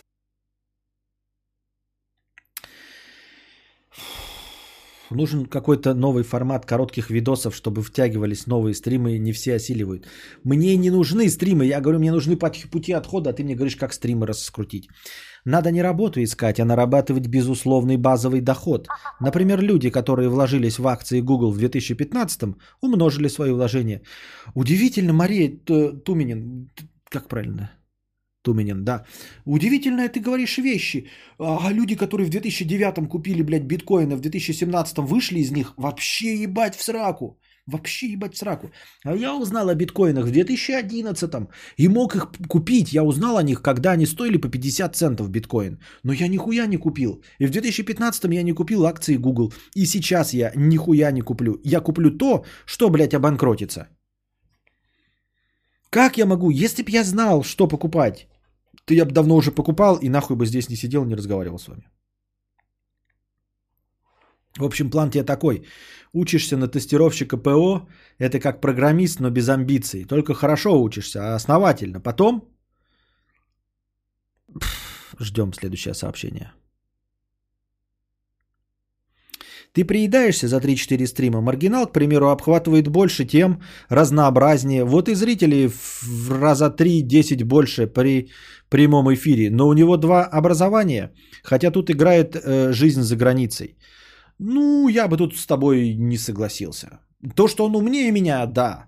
Вот, два образования. Но насчет того, что он охватывает более широкий спектр тем, я с этим в корне не согласен. С этим я в корне не согласен. Я говорю вообще на любую тему, блядь. И про отношения могу поговорить, и про суицидальные мысли, и про политоту, если в пределах допустимого, про другую страну, и про кино, и про литературу, и про все остальное. Мне кажется, что 80% контента маргинала – это какая-то фундаментальная гуманитария. Все, что касается вот философии и политических течений. По-моему, ты никогда на стриме у Маргинала не прочитаешь и не услышишь про сечение члена и гондон и дюрекс. Ничего такого. Или как имитировать звук вертолета. Мне кажется, даже близко нет.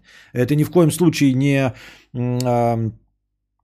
делает его стримы плохими. Вот. Он просто умнее меня или, может, просто интересней. Но интересней точно не потому, что у него более широкий охват тем. Вот это стопудово нет. Ну, то есть, я с этим в корне не согласен. Может быть, вы сейчас напишите и подтвердите, что я только на две темы писек разговариваю, а маргинал там хуй его знает, какие темы раскрывает. Кадавров программизм нормально войди. Не тестировщик, не аналитик, а нормальный программист. Первое, язык поймешь, что дальше попрет в геометрической прогрессии. Потом в своем регионе идешь тестировщиком в Сбер. Без шуток. Там довольно легко берут в штат. А горизонталь развития безграничная. На старте предлагают от 80, рост до 200к. Нихуя себе, блядь.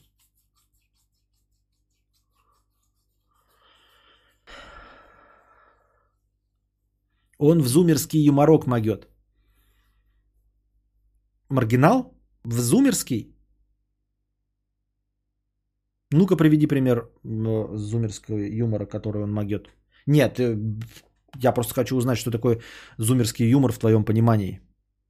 И что конкретно ты предполагаешь, что я никогда не могу выдать. Так а почему ты один в семье-то пашешь? Пока супруга на работе, ты с сыном, потом меняться. Так ведь все живут. Лучше уж, чем на шее сидеть вечно. Или я хуйню несу. А, так сейчас жена с ребенком сидит. Она не против работать, она просто с ребенком сидит. Фишка маргинала – это сочетание ума и говна через урок на хате. Объясняются сложные вещи. Через урок на хате объясняются сложные вещи.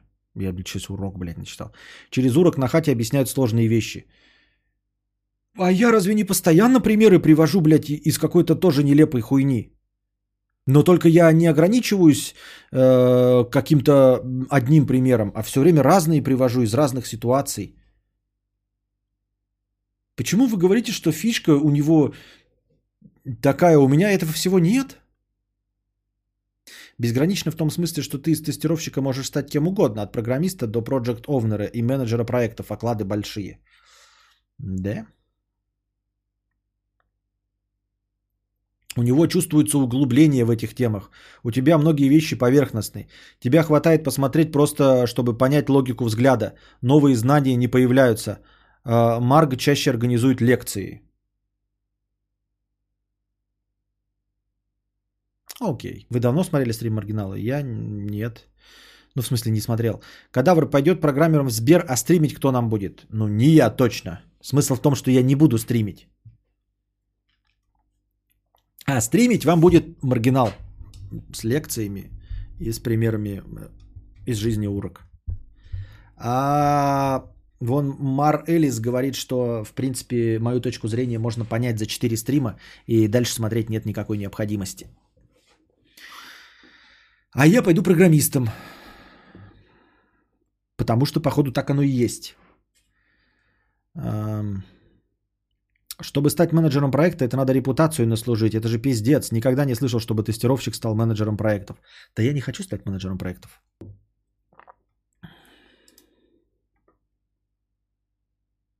Да вы хуйню несете, не знаете, что там за маргинал такой, но подкасты на русском языке днище в 89%. А тут норм, просто шаут-аута пока не было, наверное. Еще бы знать, что такое шаут-аут. Но, наверное, маргинал, как представитель Zoom поколения, скорее всего, знает, что такое шаут-аут. Хотя бы потому, что он знает английский язык и может просто догадаться о смысле этого словосочетания. Я знаю, что Костя Титович до того, как он закончит читать сообщение. А маргинал на пальцах показывает, как письку дрочить. Я знаю, что Костя ответит еще до того, как он закончит читать сообщение. Ну хорошо, допустим, вы знаете, как я отвечу, закончив читать сообщение. Но когда я начинаю отвечать или отвечаю на какой-то вопрос... Кто из вас может предположить, что закончится это тем, что я буду имитировать звук вертолета и рассказывать вам, как имитировать звук вертолета? Не то, чтобы это большое достижение, конечно, это не делает меня интеллектуалом на уровне маргинала, но мне кажется, что вы подпёздываете. Несмотря на то, что вы очень точно предсказываете мои ответы на какие-то точные вопросы с точной формулировкой, мне кажется, никто из вас не может предположить, что какой-то... ответ на вопрос закончится имитацией полового акта или звуков вертолета. Так, что у нас там? Идем дальше.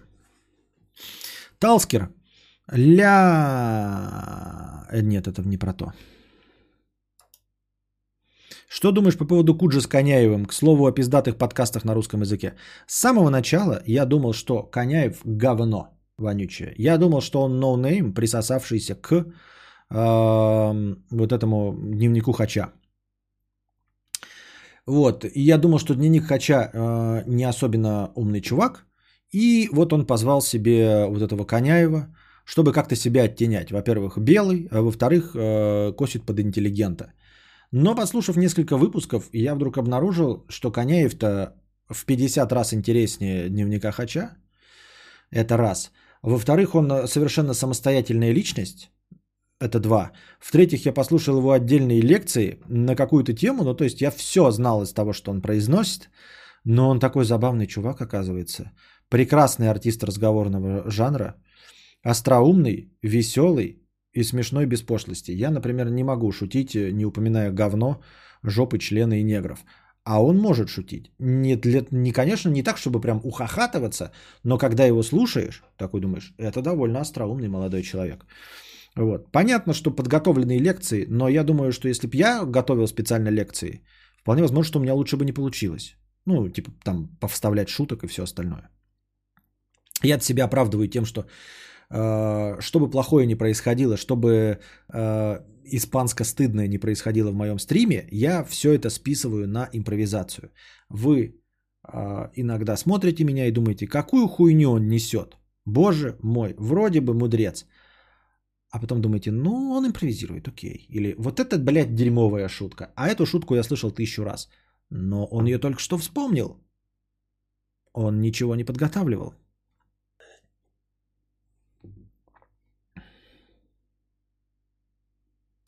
Очень интересный. Послушайте его лекции. У него там что-то есть куча выступлений Коняева. Он в основном рассказывает что-то про социальные сети, про интернет, про то, что нас ждет в будущем и что ждет в будущем интернет. Очень интересно рассказывает. Очень приятный оказался человек, интересный. И я поменял свое мнение о нем. Я считаю, что он лучший в этом дуэте с Амираном Сардаровым. А ты сравнивал статистику просмотров про кинобреде или чего-то подобного по литературе? Хотя бы в раза в 2 увеличивается или так же? Я ничего не сравнивал. Он перебирает с либеральной повесточкой и ЧСВшит на тему того, что он математик. Ну и... А кто не ЧСВшит? Маргинал не ЧСВшит своим образованием или тем, что он в Америке живет?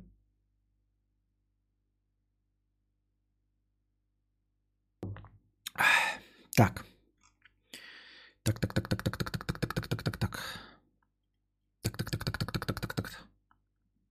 Вообще, стоит ли ждать разговорного подкаста, спрашивает 123 3 дня назад.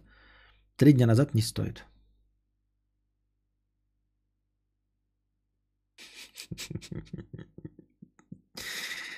Ай, блядь. Ну кто еще вам так пошутит, блядь? Вот скажите мне, вы говорите, вы предсказываете мои ответы. Предсказываете все, что я говорю.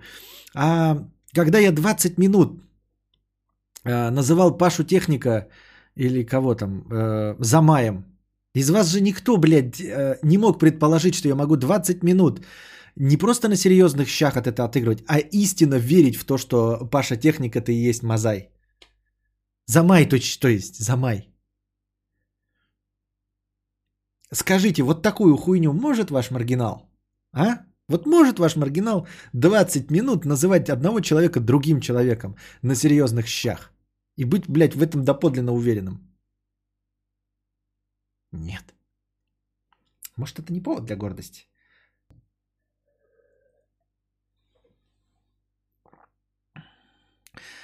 Это раз. Во-вторых, это был только что верх моего юмора, не пошлого. Я несколько раз сказал, что в Куджи подкасте вместе с Коняевым Амиран Сардаров. Я знаю, что там не Амиран Сардаров, но в этом же и шутка была, что это не Амиран Сардаров, а Курагин. Каргинов, извините.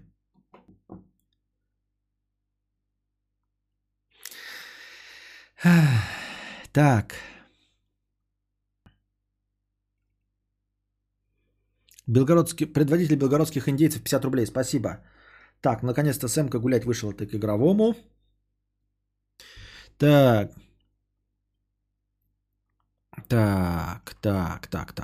О, простыня текста была. Копируют эти ссылки.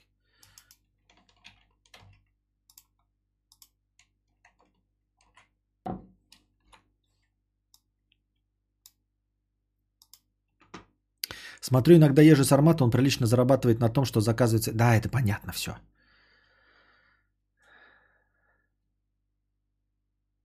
Я так Пашу Техника и Рома Механика на постой путал.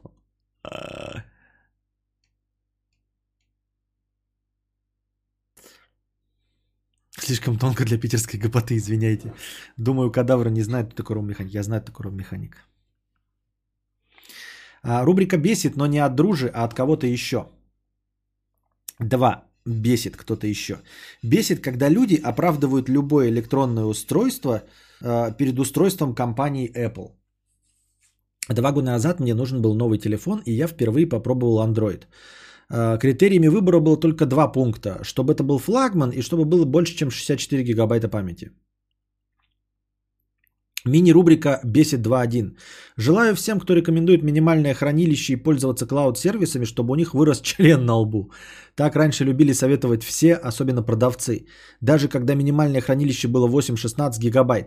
Я езжу каждый день в поезде, где нет интернета, по 3 часа. Большое хранилище просто необходимо для просмотра сериалов.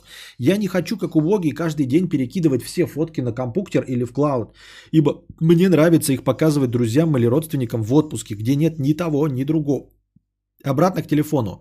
На тот момент все привело к выбору между флагманским Samsung S9 и iPhone XC. Посмотрев на ценники 500 евро и 1350 евро в официальном магазине, я впервые сказал: тут наши полномочия, все, и выбрал Samsung. Плюю всем в рыло, кто скажет, что надо было взять iPhone XR. Я и его смотрел, стоил он 900 евро, но при этом это был еще не флагман со старым экраном, а это важно для просмотра сериалов. Я ни разу не жалею, с момента покупки телефон справляется со всеми задачами, но у меня язык не поднялся бы сказать, что он лучше айфона. Почему люди любят так сказать? Топ за свои деньги, дешевле и лучше. Ёптать, если бы не Apple по-настоящему был лучше, его бы не сравнивали с Apple каждый раз в любых бенчмарках. Каждый раз я вижу сравнение так называемых убийц флагманов, типа убийца флагманов OnePlus против iPhone 11, сравнение камер. Наушники Galaxy Buds лучше и дешевле? Вспоминается реклама планшетов на Винде, где говорили, что по сравнению с iPad у них есть полноценные программы, встроенная подставка и стилус. Только в итоге он не оказался нужным никому. Где телефоны Nokia с лучшим голосовым ассистентом Cortana, который уделывает Siri? Я ни в коем случае не хочу опустить пользователей не Apple, но мне кажется, что все упирается в деньги. Безусловно, каждый может поднапрячься и накопить на устройство Apple, но далеко не каждый сможет менять его каждый год на топовую комплектацию, как это делает, например, Дружи. А в моих глазах ты не можешь себе позволить это устройство, если обновляешь лишь каждые 5 лет. По-настоящему богатые люди никогда не будут ни с кем спорить по поводу, какая техника лучше. Они будут просто покупать, что им нравится, и не будут задумываться, смотреть обзоры и тесты. Часто их окружение определяет их выбор. Если среди твоих богатых знакомых все пользуются фейстаймом, то ты не будешь как еблан ходить с ведроидом и оправдывать себя, что это топ за свои деньги. Например, Кустику нужен Android для записывания звонков со строителями или с другим обслуживающим персоналом. Но если ты по-настоящему богат, и всеми этими вопросами занимается твой подчиненный. Примите же, наконец, то, что все мы бедные, и в этом нет ничего плохого. Нахуя себя перед кем-то оправдывать? Ну, я понимаю твои, конечно, претензии, но, в принципе, это претензия, типа, почему люди дают советы? Типа, когда же люди, наконец, поймут, что не нужно давать непрошенных советов? Вот они поймут это в тот же самый момент, когда перестанут говорить, что купленный ими автомобиль лучше, чем купленный тобой автомобиль, и что ты переплатил за него деньги. Именно в тот же самый момент, когда они перестанут говорить, что их телефон... лучше за свои деньги, чем Apple или все остальное. Ну, просто люди, во-первых, любят говорить. Люди очень хотят общаться друг с другом, им не хватает общения. Люди, в-третьих, очень любят давать советы, не просто общаться и рассказывать какую-то хуйню, а хотят из себя что-то представлять в обществе, чтобы кому-то было важно их мнение. Они пытаются это мнение донести, даже если их мнение никому не важно. Вот. И делают это по абсолютно любому вопросу. Если ты скажешь, я покупаю лапшу, они тебе посоветуют, какую лапшу купить. Обязательно, потому что им не имется. Если ты скажешь, я нанимаю себе гей-проститута, они тебе обязательно посоветуют, где снять в Биробиджане гей-проститута. Они об этом ничего не знают, но им хочется выглядеть в твоих глазах авторитетами. Поэтому они придумают место, где в Биробиджане обитают гей-проституты, и посоветуют тебе именно это место. И скажут, что именно там лучшие гей-проституты Биробиджана. Вот, поэтому здесь проблема не в андроиде, не в Apple, не в стоимости купленного тобой автомобиля, а в том, что люди жаждут общения, что людям хочется что-то из себя представлять. Людям очень хочется быть авторитетами хоть в чем-нибудь. Люди не ценят бесплатные советы в большинстве. Ну так это да, это разговор просто. Это просто треп в форуме, который ни к чему не ведет, никого ни в чем не переубеждает. Человек, давший совет, думает, что теперь его кто-то послушал, и он на что-то повлиял. Человек, который задал вопрос, даже не читал этот форум.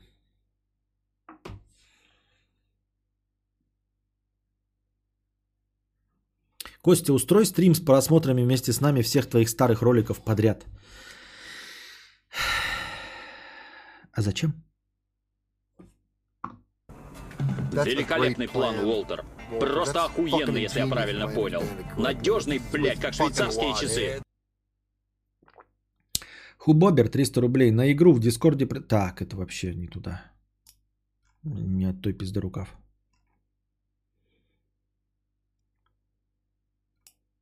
Так. Следующая простыня текста.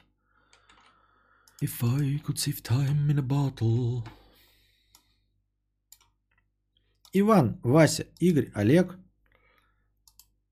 Про пьяное вождение и логику замечательных людей. А теперь наша постоянная рубрика «Простыня текста».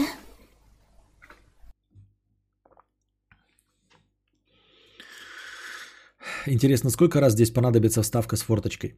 Попалась на глаза вырезка об изменениях в наказании за вождение в нетрезвом состоянии в каком-то из регионов. Читаю, и душа радуется за человечество и здравый смысл.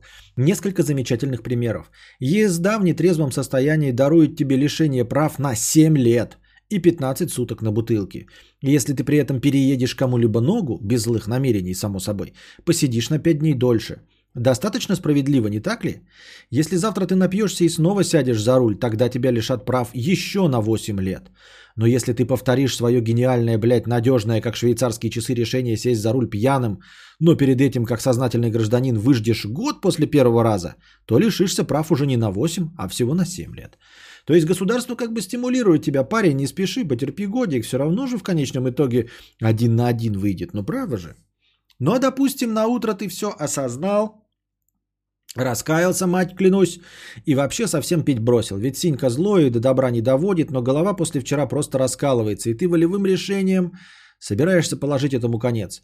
Не приняв ни капли, кто же пьет с самого утра, садишься, пристегнув ремень безопасности, ведь вчера ты осознал, что на самом деле важно, и больше не позволишь себе вести себя безответственно и аккуратно, словно рядом с тобой инструктор по вождению, а ты только учишься. Выныриваешь со двора в магазин за пивом, ну, он ведь совсем недалеко, за углом практически, а голова сама собой не пройдет, и тут же мусора, волчары тормозят тебя снова, и у тебя даже прав нету.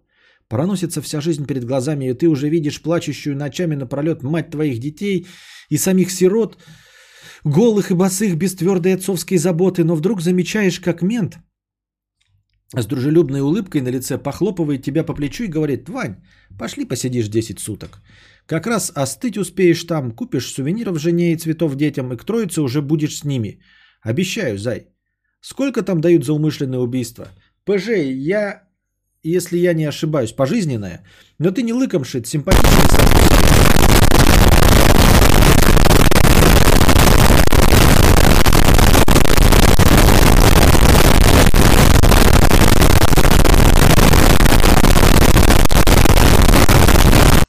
Вы чё, суки, падлы, вы чё так сидим хорошо?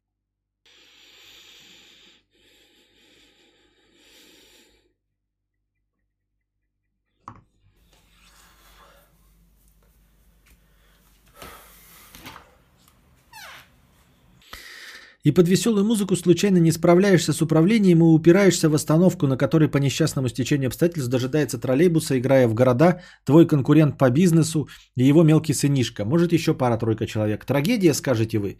Но, с другой стороны, 7 лет не так уж и долго. Да и бизнес уже переписан на жену.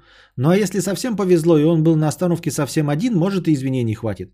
Ну, а теперь серьезно. Последний пункт. Управление транспортным средством водителем, лишенным прав в состоянии опьянения от штрафа до реального срока и, только здесь, пожизненное лишение прав. То есть, сука, не то, что ты напился и сел за руль, не то, что ты завтра трезвым на всех наплевал и без права сел за руль, не то, что ты через 7 лет снова получил права, опять пьяным сел за руль, не то, что ты напился и убрался в двух и больше людей, ничто не настолько страшное деяние, чтобы запретить тебе до конца жизни водить ёбаный танк. Только, блядь, если тебе не хватило терпения и в течение первых 7 лет ты снова нажрался за рулем, вот это ты мразь.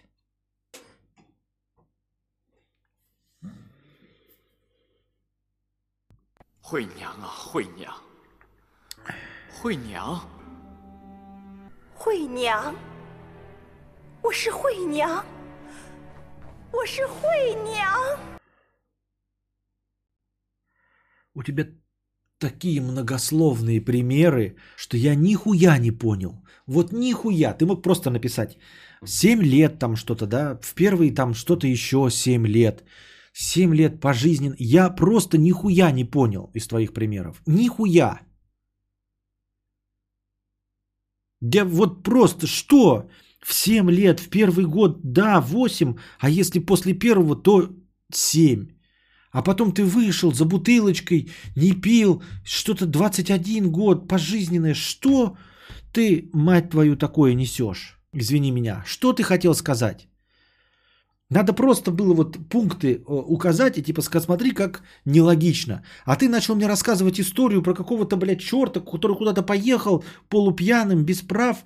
И вместо этого он мразь, потому что подсбил своего конкурента с сынишкой. А может и не подсбил, а может и договорятся. А может мент что-то еще скажет. Что это, мать вашу, за хуета?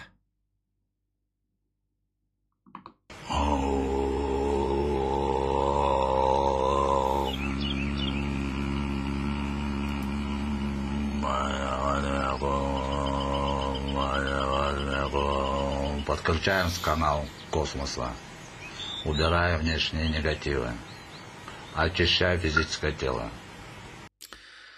Дескотик from Metal 50 рублей. По поводу сравнения, раз у Джо Рогана выкупили подкаст за 100 миллионов, то Дудь должен получать 20 миллионов. Но ты забываешь, что американский зритель для рекламодателя в 5 раз ценнее, чем российский. Тупо потому, что платежеспособнее в 5 раз. То есть делить 100к нужно не на 5, а на 25. И следующий донат. Блядь, надо было дослушать. Прошлый донат не актуален, обосрался, обтекаю, отдал свои деньги. Понятно. Спасибо. Когда ставится, не вижу особой разницы. Ой.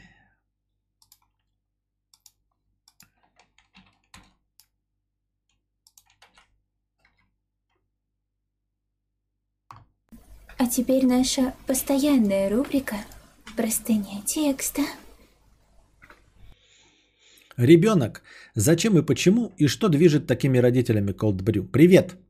Слежу за тобой уже несколько лет, и очень здорово наблюдать за тем, как ты развиваешься. В каких-то вещах остаешься верен своим принципам, а где-то меняешь мнение и все равно аргументированно доказываешь правоту уже иной точки зрения. Нихуя себе, мне только что сказали, блин, что по 4 стримам меня можно прощелкать и понять вообще любой ответ на мой вопрос. Оказывается, тут люди предсказывают, что я буду имитировать вертолет. Ты стал отцом, и этой темы будет касаться мой вопрос. Я думаю, что ты сможешь воспитать достойного наследника твоего проперженного трона. Такого Костика ты хочешь? Такого Костика ты хочешь? Ну, нет.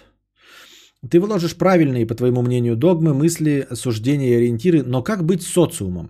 Твой ребенок непременно будет контактировать с другими детьми, которых в большинстве случаев воспитывали ограниченные узколобые люди, нередко взвалившие обязанности по воспитанию на хрупкие плечи планшетов с интернетом. И вся эта продресь из их голов польется в голову твоего ребенка, а ты поди разбери, что они там наговорили и как это из головы обратно достать. Психоассенизатор, в общем. Ведь вас с женой никто не учил, как быть родителем, как поступать в том или ином случае. Каждый конкретный случай и выкидон ребенка уникален. Нет единого гайдлайна по воспитанию, никто не тренируется на макетах детей быть родителем и не получает корочку с печатью и подписью. В моем понимании родители – это дети со своими детьми. Они в душе не знают, как и куда жать, чтобы что-то получилось, и действуют рандомно, наобум, по старой памяти, как меня воспитывали, так и буду. Вот помню, холодец доедать не стал, батя мне промеж бровей как дербылызнул, на всю жизнь запомнил, теперь моя очередь. Ну, у меня нет такого инструмента повторить свой опыт через раз. Какие главные инструменты в воспитании именно твоего ребенка? Про поломку личных вещей и отказ давать собственные ты недавно рассказывал. Это мне кажется правильным и логичным. Можно даже повторить коротко для тех, кто пропустил. Но мне интересны и другие принципы и постулаты, на которых опираетесь именно вы с женой. Боишься ли ты в какой-то момент потерять ментальную связь с ребенком? Ведь велик риск того, что уже через несколько лет он будет говорить на абсолютно непонятном тебе языке. Как ни пытайся ты уследить за всеми новыми течениями, пока, стоит отметить, у тебя получается хорошо. Рано или поздно хватка ослабнет, и ты не будешь понимать, почему это Костик хвалится каким-то клендерсом и новым даблшлинком в его любимой Ultra Lords Disgusting и Slam Shady Edition. Читать эти слова нужно именно так, как ты сейчас и прочитал. Так вот, дорогой друг, во-первых, про то, что я закладываю какие-то догмы, но все равно ему окружение и социум нальет другого говна, я говорил неоднократно, и в том числе в той же самой теме про то, что не собираюсь ребенка наказывать за поломанные вещи. Он и сам себя уже наказал за свою поломанную вещь. По крайней мере, сейчас не планирую наказывать. Ну так вот, и я там же говорил, что что бы вы там себе не придумывали, дорогие родители, по моему мнению, вы можете повлиять лишь на 40% характера вашего ребенка. При максимальном вложении и приложении усилий лишь на 40% ваш ребенок будет таким, каким вы его сделали. Ну или вопреки тому, как вы его сделали. Только на 40%. 60% его характера будет формировать все-таки его окружение, социум, телевизор, игры и все остальное, к чему он прикасается. Поэтому, конечно, нужно относиться к своему вкладу в будущую личность с изрядной долей скепсиса и понимать, что не за всем ты сможешь уследить и не всем управляешь. Это я уже говорил. Дальше. Что касается других вещей, что я, какими принципами воспитания я буду пользоваться, нужно конкретно задавать прямой вопрос. Вот типа, что ты будешь делать в таком случае? Что ты будешь делать при таких случаях? Я буду отвечать, потому что так с нуля тебе формулировать по каждому вопросу я не смогу. Типа, ну давай, начнем. Что будет, если мой ребенок не кушает? Что будет, если он покакал и не смыл? Там, что будет, если он ударил девочку? Нет, ты мне задавай вопросы, я тебе, может, тогда скажу, как бы я хотел на это среагировать. Но лучше, конечно, не сталкиваться. Боюсь ли я потерять ментальную связь с ребенком? Это обязательно произойдет. Я не отношусь к этому как-то особенно трепетно. И очевидно понимаю, что связь не будет идеальной ни при каком раскладе, даже если я буду продолжать вести подкасты. Вот, я не буду за всем следить. Я уже понял даже по своей профессиональной деятельности, что нет никакой необходимости мне разбираться во всех трендах, чтобы меня смотрел 16-летний Лев Гнев. Он все равно принимает меня таким, какой я есть. Он все равно знает, что мне чего-то будет не хватать. Но проблема в том, что ему чего-то не хватает из моей взрослой жизни. То есть мы разные, отличаемся чем-то в силу разницы в поколении. Но легко с этим миримся. То есть это норма, что ребенок в 14 лет со своими пацанами будет разговаривать словами клендерсы, даблшлинки, ультралорцы и прости Slim Edition Edition. Это с ними он будет говорить. Со мной он будет говорить на мирском языке, на языке телевизора, на языке печатных изданий, на языке учебников и на языке учительницы. Это же абсолютно нормально. Это я с вами здесь матом разговариваю. А с продавцом я матом не разговариваю. С мамой своей я тоже матом не разговариваю. И шутки про сечение члена тоже не рассказываю. Это абсолютная норма. И то, что моя мама что-то не понимает, не делает ее в моих глазах хуже. И мы не теряем с ней ментальную связь. И я надеюсь, что он со мной ментальную связь, как с человеком, не потеряет лишь от того, что я не понимаю каких-то его жаргонизмов. Мы теряли, или вообще кто-то теряет связь с родителями из-за того, что никто не хочет друг друга слушать. Из-за того, что кто-то не хочет вникать в проблемы друг друга.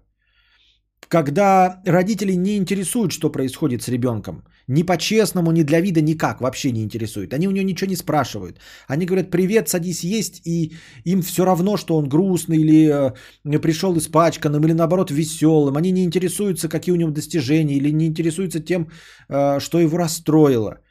Вот что ментально разобщает родителей и детей, а не неосведомленность в трендах.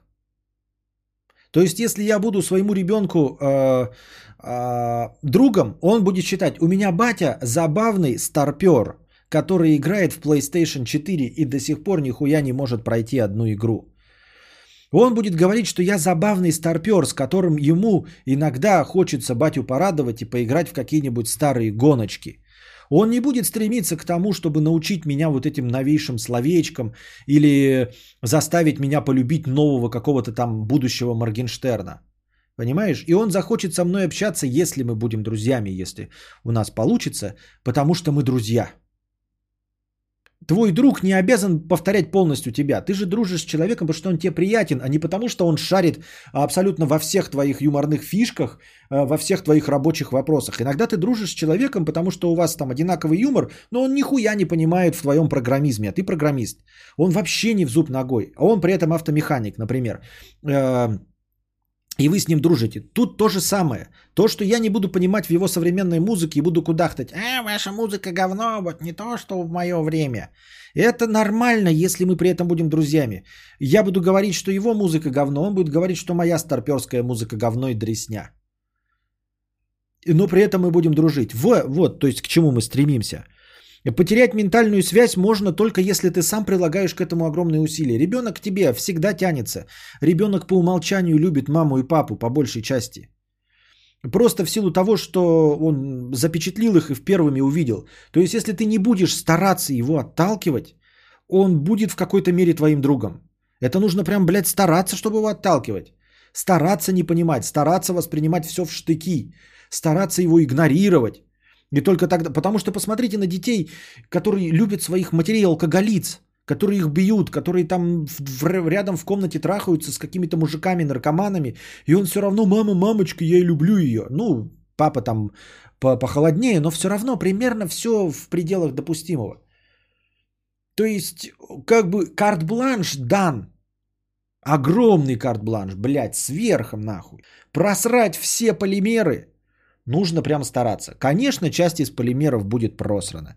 Часть когда-то ты проигнорируешь то, что ему было важно. И будут какие-то обиды, естественно. Но в наших силах стараться, чтобы весь этот огромный потенциал, заложенный с самого начала, не профукать. Потому что полимеров ёбаные тысячи. И нужно прямо, блядь, огромные усилия прилагать, чтобы ребенок в тебе разочаровался.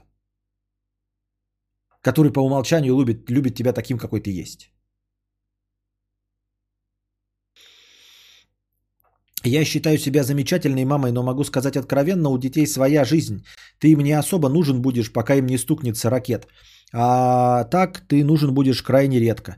Я знаю, ну я про это и говорю. То есть я хочу, чтобы если он захотел в какой-то момент поностальгировать, да, то он пришел бы и смог бы со мной поиграть, ну или поговорить о чем-то. Вот. Хотя бы о какой-нибудь лютой хуйне поспорить. Но я же говорю, я не переоцениваю свои возможности. И готов к тому, что ментальная связь, конечно, будет разорвана. Конечно, у него своя жизнь. Поэтому...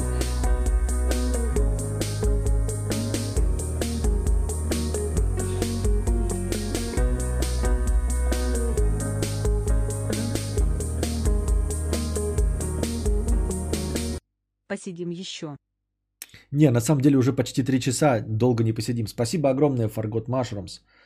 Спасибо огромное. Но мы теперь дольше просто не сидим, потому что это не нужно никому. Есть какой-то максимум, за который выходить не имеет смысла. Потому что, ну, вы все-таки уже выходите на работу, во-первых. Во-вторых, чтобы не перенасыщать. В-третьих, потому что спустя какое-то время, спустя 3 часа, качество стрима начинает стремительно падать, потому что у меня заканчиваются мысли, которыми я хотел поделиться, у вас заканчиваются адекватные вопросы, на которые бы вы именно сейчас хотели услышать ответы. Вам нужен отдых, чтобы через какое-то время задать новый вопрос. А так просто генерировать буквы – это фуфло. Вот видишь, мудрец поплакался, поугрожал, что уйдешь на новые пути, донатить начали. Но это ж не с этим связано. Спасибо большое, Forgot Mushrooms. Forgot Mushrooms ворвался на первое место в списке топ-донаторов на этой неделе. А у нас сегодня что? У нас сегодня понедельник, ну уже технически вторник, но так-то понедельник. Вот, 100, вот опять $100 летит, а ты сварщиком собрался. И что? Сегодня летит, а что через полгода будет? Давай еще часик посидим. Часик, вы не забывайте, что мы в последнем часовом поясе Российской Федерации. Ну, на предпоследнем, Калининград еще, да, на час меньше. В лучшем случае у вас 3 часа ночи у большинства. Но у огромной части уже солнце встало. И светит солнце, и уже скоро пора выходить на работу.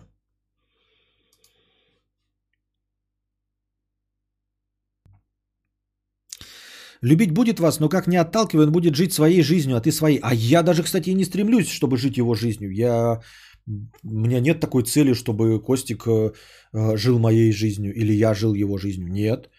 Он просто приятный бонус в моей жизни, и все. У меня есть мое сосредоточенное... Ну, вы, наверное, должны были заметить, что я достаточно ЧСВшный упырь и постоянно говорю «я», «меня», «моё», «наше» в применении к себе, к семье, но в целом-то я самодостаточная личность, а все остальное как бы нарастает на мне бонусом. Я не тот, кто погрузился, все и живет другим человеком.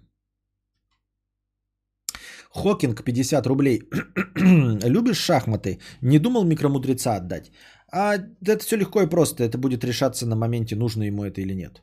Интересно, и проявляет ли он хоть что-нибудь. Конечно, мы уже говорили миллиард раз о том, что ребенок ни к чему не будет проявлять интереса и нужно будет в какой-то момент надавить. Но давайте сначала с этим столкнемся, а там уже посмотрим. В целом, в принципе, на пустом месте отдавать, конечно, в шахматы не стоит. Но я шахматы не люблю. Я шахматы не люблю, как и не люблю все метроидвании, где есть бэктрекинг. Бэктрекинг называется или бэкгейминг, я забыл. Когда нужно идти обратно в дальнюю локацию. Я не понимаю игры с потенциалом перепрохождения. Я не понимаю вот этого смысла, когда люди новая игра плюс ставят и проходят тот же самый сюжет второй раз. Пока вот я сейчас попробовал Диабло пройти второй раз, меня что-то пока совсем не захватило. Я поэтому отказался от этого. Терпеть ненавижу. И не перечитываю книги с редчайшим исключением, когда совсем все забыл, ну и там шутеечки почитать заново. Я говорю про «Автостопом по галактике». Фильмы пересматриваю, потому что их забыл. То есть лет 20 назад посмотрел, и я смотрю фильм, который видел, потому что я полностью забыл, про что он. И я смотрю его как новый. Я не пересматриваю фильм вот в коротком промежутке, чтобы посмотреть его еще раз. Я не понимаю, каково это переживать то же самое. И игры не люблю также ходить по одним и тем же местам и повторять, и попытаться пройти другим способом. Я не люблю решать одну и ту же задачу, находя другое решение. Поэтому игра шахматы, как реиграбельная игра, мне не интересна. Мне не интересно играть ни во что с реиграбельностью. Я могу какое-то время поиграть в карты. В какое-то время могу поиграть вот в шутак. Вот сейчас в течение года. Это не значит, что я стану фанатом колды навсегда. Нет, очень скоро нам мне все-таки надоест из-за именно своей реиграбельности. Из-за того, что я просто не хочу все время одним и тем же заниматься. И шахматы меня вообще не привлекают, потому что это всегда один и тот же расклад, одни и те же фигуры. Я не вижу красоты в реиграбельности. Я не вижу вот того самого, что любят люди, любящие играть в шахматы. Не вижу вот этого творческого процесса. Я не вижу каждый раз новой картины поля боя. Я вижу одни и те же фигуры, которые одинаково ходят. И мне это скучно, я не хочу выучивать, я не хочу думать на 6 ходов вперед, потому что мне не интересно, как походит эта фигура и чем закончится матч. Я не вижу в этом ничего нового.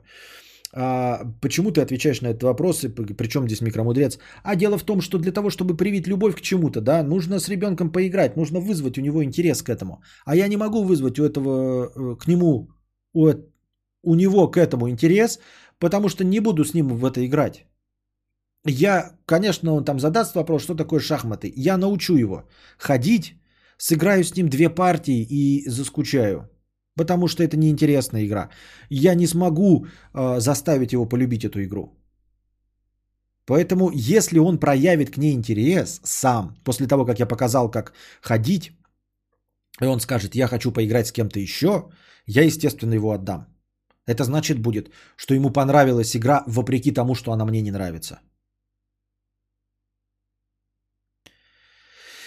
В Star Wars Fallen Order есть элемент Metroidvania и возврат на предыдущие места. К сведению просто. Да, я знаю. Я знаю, поэтому это есть один из минусов, который я держу у себя в голове. И вот именно боюсь, потому что остальное вроде все звучит как плюсы. Легкая версия Dark Souls для того, чтобы поучиться в Souls-like игры.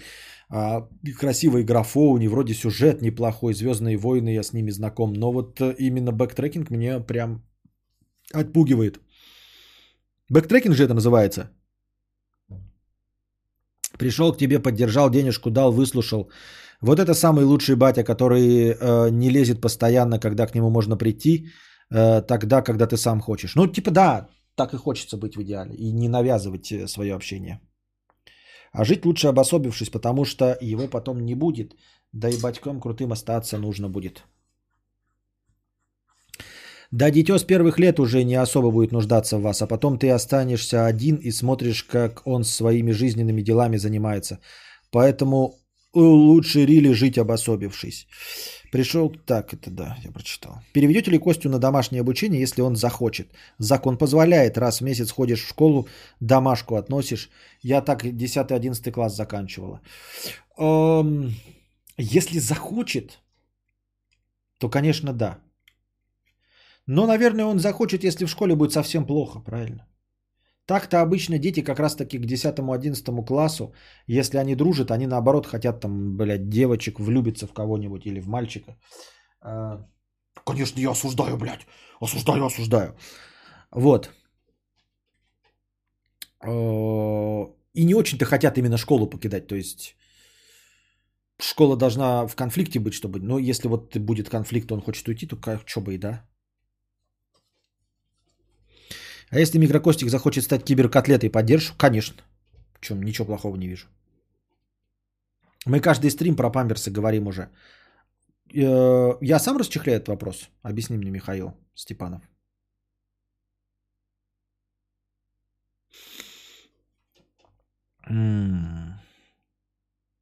Сеня молодой, 66 рублей.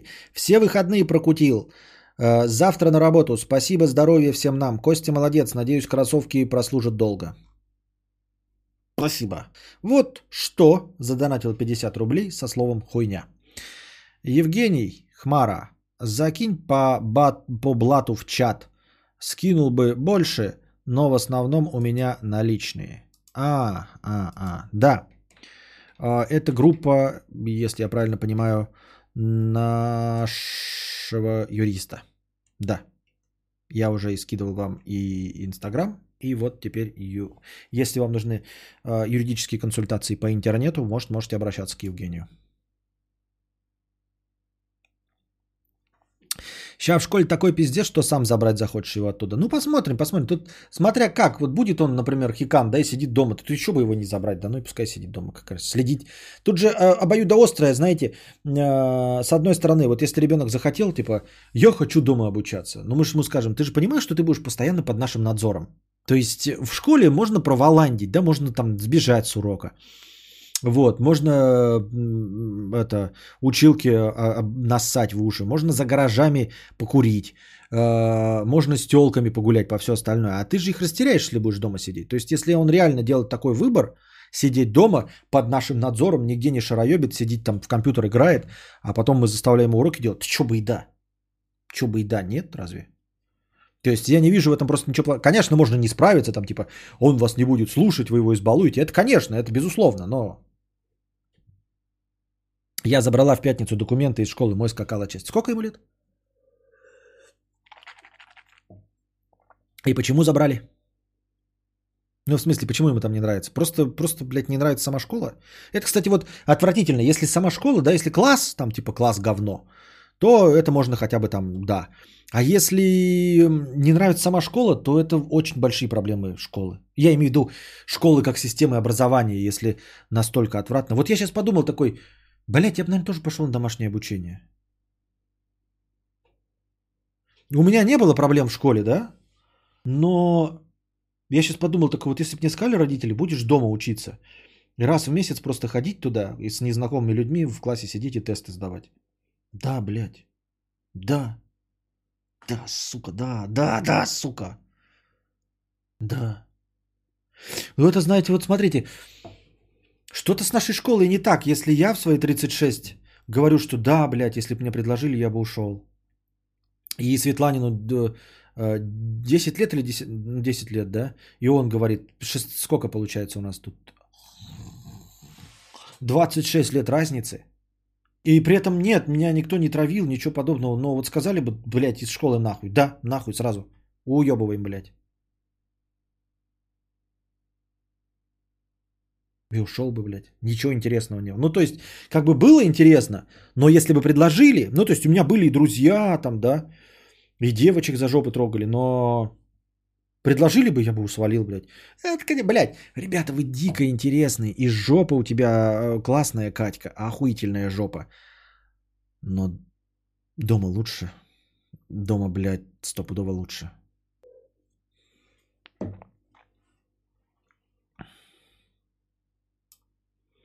Когда мы учились, был отстой, а сейчас просто жопа. Охуительно. Наташа Нестерова, 50 рублей с покрытием комиссии. Купили квартиру дочери в новостройке. Сын обиделся, 2 года разница у них. По моему мнению, что сын мужчина, поэтому вполне может себе жилье приобрести сам. Как он собирается семью содержать? Весь чат согласится со мной, но интересно мнение Кости. Вот как ты поступал в подобной ситуации? Поделись. Я в такой ситуации еще не был и никак не поступал. Это раз. Во-вторых, Наташа Нестерова, у меня есть стойкое впечатление, что никто не поддержит тебя. Нет, то есть не никто, а... Но ты так уверенно говоришь, что весь чат согласится со мной. Есть у меня подозрение, что нихуя весь чат с тобой не согласится. И есть подозрение, что, возможно, даже большая часть чата с тобой не согласится. Ну и вот с такими вопросами. А потом мне предъявляют претензии, что я отвечаю одинаково и что вы знаете, как я отвечу на вопрос. Но вот правда мой сейчас ответ настолько очевиден, логичен и последователен, из-за того, что я ограничен, а не из-за того, что вопрос так очевидно задан. Вот расскажите мне. Вот то, что я сейчас отвечу, вы же знаете, что я сейчас отвечу. Это правда моя вина в моей ограниченности? Я что, должен на каждую такую ситуацию для изъеба, для того, чтобы вас порадовать, для того, чтобы выглядеть необычным, оригинальным хуеплетом, должен говорить что-то новое? Или это все-таки вопрос так задан, что очевидно будет, как нормальный человек должен отвечать? Вопрос, моя ли вина в том, что я сейчас буду банален и неоригинален? Я что, должен для того, чтобы устроить вам театр драмы и мини-комедии, нести полный абсурд? Мне кажется, нет. Мне кажется, вы все-таки хотите услышать подтверждение своих мыслей. Да, в 100-й раз, если задали так вопрос, вы хотите услышать в 100-й раз подтверждение моих мыслей. Вопрос явно подразумевает ответ. Как тут можно соригинальничать? Попробуй перед ответом попросить чат, чтобы ответил, как ты. Я уже говорил, уже так же было тоже неоднократно. Я просил чат предсказать ответ. Так все сразу же и правильно пишут. Ну, короче... Мне тоже опять кажется, что это подстава. Мне кажется, что это подстава, и что это расчет идет вот на родителя, который не сам пишет, а вот что-то, что это написал сын, понимаете? Вот я уже неоднократно ловлю себе на мысли, что вот такая жирнота написана, да? Ну, с какой целью она? Чтобы у нас просто, ну, узнать от меня очевидный ответ? Очевидно же нет. Правильно? Ну, зачем? Ну, типа, здесь нет никакого троллинга, ничего такого, над чем можно было бы посмеяться.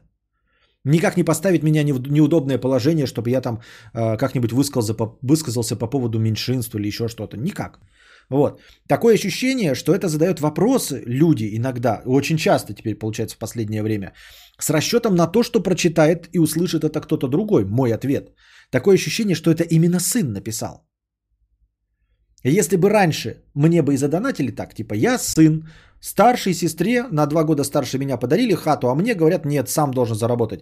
Пиздец, несправедливо. Я бы сказал ему, ты молодец, ты прав, несправедливо. А тут специально задают вопрос, типа, я мама, там все остальное. И он знает, что эта мама слушает, блядь, Кадавра. И она это услышит и такая, о, лоло, как я же была не права. Ну, короче, естественно, нет. Дорогой донатор, как бы это ни было жирно, набросно и троллирно, это несправедливо. Мы живем в современном мире, где нужно все-таки детей, вне зависимости от того, насколько ты их любишь, относиться к ним одинаково. Да, я понимаю, что приятнее как раз-таки поддерживать хорошего, мягкого, вкусного, улыбчивого, приятного ребенка вместо хулигана. Но если ты взял ответственность и народил 2, то давать им ты должен одинаково. Понятное дело, что любовь ты не сможешь дать им одинаково, и не сможешь ты одинаково целовать в губки красивенькую пипеточку и этого, блядь, косорылого уебана, который похож на твоего бывшего мужа-алкоголика. Но мы в ответе за тех, кого мы приручили. Вне зависимости от того, похож он на тебя или на твоего бывшего мужа-алкоголика. Вот. По этому признаку лишать ребенка ничего нельзя. Потому что ты будешь мудофил. Конечно, по закону нет, но кадавр с тобой дружить не будет с таким человеком. Вот. И будет считать тебя плохим человеком. Поэтому подарки нужно давать, ну... детям, естественно, примерно одинаково ценные. Конечно, нельзя там подрасчитать стоимость приставки мальчику и нового платья и туфель девочке. Но и они, конечно, будут говорить, почему мне дороже? Но если попыхтят, немножко это ничего. Но не такого уровня, что мы дочери дарим на день рождения автомобиль, а сыну дарим носки. Не такого уровня, что мы сыну дарим апартаменты 2-комнатные, а дочери хуй с маслом. Такого быть не должно. Это несправедливо ни по каким признакам. Вот. Ни по каким признакам, а ни по каким критериям. Поэтому мотивировочная часть, что сын мужчина и должен сам себе заработать, это полная глупость. Это полная глупость. Ну, вообще какой-то бред, зашквар, консерватизм, не 2020 год. Блядь, садитесь в свою машину времени и уебывайте в 1853 год. С такими, блядь, взглядами на вещи. Я так думаю. Потому что по такой же логике можно, а давайте сыну дадим квартиру, а дочь, ну, у нее же, блядь, есть рот, она может насосать. Почему не по такой логике вы руководствовались? То есть можно смотреть по логике, если консервативно, да, ну грубо сосать, но смотри, ты говоришь, сын сам заработает, да, а дочери надо. Вообще-то дочь всегда мужик возьмет в жены и как бы и увезет ее в свой дом, мужчина. А вот сыну как раз-таки навряд ли он найдет себе богатую женщину, да, ну то есть это исключение скорее из правил. Поэтому ему нужно дать квартиру, чтобы к нему какая-то баба пришла и наконец забрала этого маменького сынка из вашего... гнезда. А дочь сама пойдет кому-то борщи варить, поэтому ей квартира не нужна. Почему вы такой логикой не руководствовались? Я не понимаю. Мне родители купили хату с условием, что я сам сделаю там ремонт. Со своими детьми поступлю так же. Здесь разговор не про то, что тебе купили хату с какими-то условиями.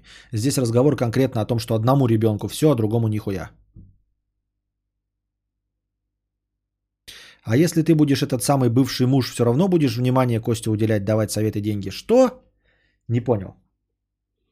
Причем здесь бывший муж? Что? Здесь, в этой ситуации не было бывшего мужа. Я привел в пример ее, типа, почему может быть ни один ребенок нелюбим. Гедонист 2 евро. Ты говорил, что хочешь посмотреть ситком типа «Теории взрыва». Позволь порекомендовать тебе «Сообщество». Я пытался, не смог. Мне не понравилось. Очень крутой сериал, легко смотрится, как по мне, смешнее теории. Продюсируют и режиссируют его те самые братья Руссо, так что некоторые серии просто гениальны. Не знаю, я пытался посмотреть сначала, но мне что-то очень не зашло. Но могу попытаться еще раз. Почему? Скажете, нихуя себе Константин слушает советы. Во-первых, да. Во-вторых, я же пытаюсь быть оригинальным и необычным, чтобы давать не самые очевидные ответы. Но я же «Офис» посмотрел. Такие с четвертой попытки добил его. Может, и здесь зайдет. Может быть, другой перевод будет. Анна, 50 рублей. Можно проводить игровые без этой вашей мухи. Меня колдоебит от нее, когда она хохочет, как не в себя. Что она всем там нравится? Обычная телка, даже не симпатичная ни разу. Без нее интереснее смотреть, пишет Анна. Нам спасибо, Анна, за ваше мнение. 50 рублей. Карманный жид Эдик, 150, 1500 рублей. Такой классный стрим не должен так быстро закончиться. Спасибо. Крипер, 100 рублей. Костер, здорово. Насчет Свиси, в которой 100% безопасность. Но это не совсем так. В том же Цюрихе я отошел от центра на 1,5 километра и оказался около гетто. Неон, чернокожие проститутки, стриптиз и быдлые мигранты. Меня попытались бортануть даже плечом. Я охуел и на секунду почувствовал себя в родных. Дорогой Крипер пишет нам, что в Швейцарии не так уж и хорошо и безопасно, потому что в Цюрихе он отошел от центра 1,5 километра и оказался в около гетто. Спасибо, дорогой Крипер, спасибо. Сдаю билеты в Цюрих. Вот видите, как хорошо, что человек подсказал. А то я уже было, блядь, алло, дурка, отменяйте мое гражданство Швейцарии. Да, я знаю, что всего 20 минут я сказал оформляйте, и вы уже напечатали мне паспорта с женой и полный вид на жительство дали. Я это знаю, я хочу отменить. Крипер говорит, что там в 1,5 километрах от центра Цюриха гетто.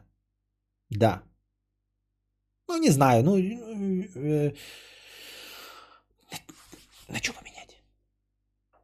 Да, сейчас, подождите. На что поменять? Быстрее. На какую? Новый Зеланд.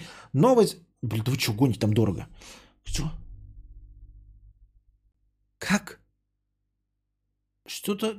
Как ты сказал? Блин, надо сам поговори. Серость, 50 рублей. Серость. Так, значит, по пульту можно визу оформлять. Да. По-моему, мне особенно удаются разговоры по телефону. Надо даже рубрика такая. Рубрика «Звонки в дурку». Наша постоянная рубрика «Звонки в дурку» по подручным предметам.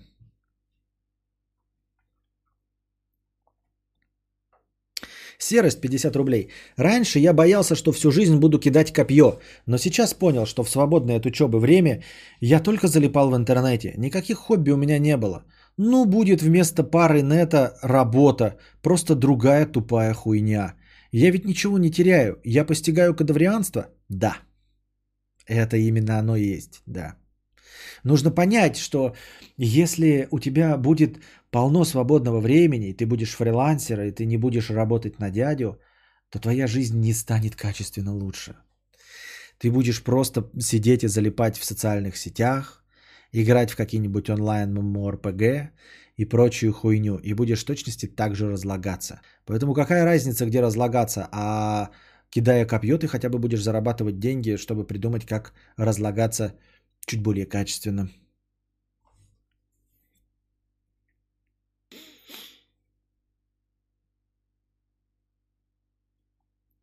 Ромашка, 50 рублей. После развода ушла к соседу, которого ненавидел бывший муж. Сидим сейчас твой эфир смотрим. Если смотришь, передай ему привет. Его Саша зовут. Внимание, вопрос знатокам. Кого зовут Саша? Бывшего мужа или соседа? Привет Александру от Ромашки. Но мне кажется, что ваша история... Звучит правдеподобно. Я в это верю. Вопрос про кино. Правильно ли я понимаю, что хорошая актерская игра – это когда актер в кадре ведет себя как в реальности? Но тогда большинство актеров говно, в том числе советских, потому что ИРЛ никто так не говорит. А вот, например, в ЗС такие натуральные диалоги, как будто это оперативная съемка, а не фильм. ЗС – это, я полагаю, «Зеленый слоник». Я надеюсь, что мы про него говорим. Нет, ты неправильно понимаешь. Уже давным-давно выяснено, что хорошая игра – это нереальность. И ты правильно заметил. У меня же давным-давно даже ролик про это был где я 8 минут вживую разговариваю и говорю о том, что живая речь, она отличается от постановочной, написанной сценаристами. Но живую речь в большинстве случаев неинтересно слушать. И живой диалог, в котором мысль передается одна за минут 15 бессмысленных каких-то, блядь, реплик, это никому нахуй не надо.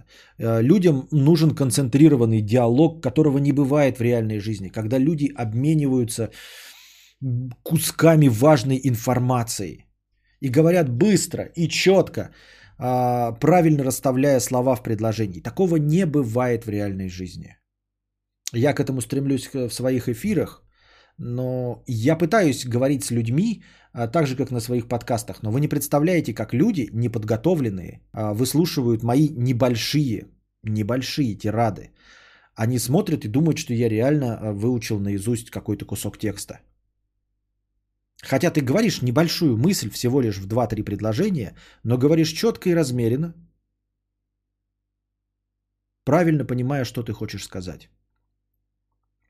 И человек слушает это, поворачивается и смотрит такой: а что происходит? А что, мать твою, происходит? А с кем ты разговариваешь? Нас снимает скрытая камера. Сейчас я так не делаю. Уже не делаю практически, давным-давно. Сейчас я в обычной речи стараюсь разговаривать как нормальный человек. Здорово. Че это? Ага. А, слушай. У тебя ключ есть? Ну, такой... с такой длинной хуйней, знаешь, вот как, ну, в труднодоступное место, чтобы залезть. Я сбоку не могу разводным ключом, он ебать большой. А тут вот, чтобы в дырку пролезть... Да-да-да, с трещоткой, да-да-да-да. Есть такой? Можешь дать? Ага, ну давай, я потом тебе верну. Вот так стараешься разговаривать. Хотя можно было сказать это все быстро, лаконично и четко. Ну зачем людей пугать, правильно? Вот. Что касается актерской игры, помимо того, что речь, написанная сценаристами и драматургами, отличается от реальной. С этим мы все миримся, мы хорошо воспринимаем то, что происходит в кино. С этим все нормально. Окей, там даже можно вставлять какие-то жаргонизмы или какие-то фразочки, которые используют настоящие приблотненные люди. И это создает впечатление того, что перед нами настоящий бандит, хотя говорит он как Сергей Есенин. Так вот, актерская игра, помимо этого, даже если это не мое кино, все равно актерская игра тоже изрядно отличается от реального поведения. Люди в большинстве своем пиздец как малоэмоциональны. Никто себя не ведет так, как ведут себя в кино. Но с другой стороны, в кино всегда и происходят такие вещи, которые с обычными людьми происходят, ну там, раз в 20 лет. Никогда ни у кого не бывает, чтобы в 3 дня за тобой бегал робот-женщина, робот-мужчина, я не знаю, пытались тебя убить, ты перемещался во времени и узнавал, что ты будущий предводитель повстанцев в войне с роботами. Никто в реальном мире не узнает такое количество информации, поэтому мы не можем сравнить с реальной человеческой реакцией, потому что такой не бывает. Не бывает такой концентрации событий на 3 дня в жизни никакого человека, даже Дональда Трампа. Поэтому как мы можем быть уверены, что они неправильно играют? Ну, конечно, они переигрывают. Как в старой доброй шутке, которую я тоже миллион уже раз рассказывал из «Симпсонов». Почему вы... рисуете белые и черные пятна на лошади, чтобы снять ее в качестве коровы в кино. Почему бы не снять просто корову? Потому что корова в кино не похожа на корову, а лошадь, выкрашенная в корову, похожа на корову. Вот в точности так же и с актерской игрой. С переизбытком эмоций, с переигрыванием на экране кинотеатра мы уже все, может быть, мы привыкли испокон веков, что все должны избыточно эмоционально на все реагировать. Возможно, это уже стандарт. Возможно, если бы нам показали, что можно по-другому, мы бы смогли. Но нам не показали, что можно по-другому. Мы с детства смотрим на какой-то эталон актерской игры и воспринимаем себе, что люди в кино именно должны так реагировать. И у нас все нормально разделяется. мы понимаем, что мама с папой совсем не так не реагируют, как герои кино. И совсем не так шутят и не так разговаривают.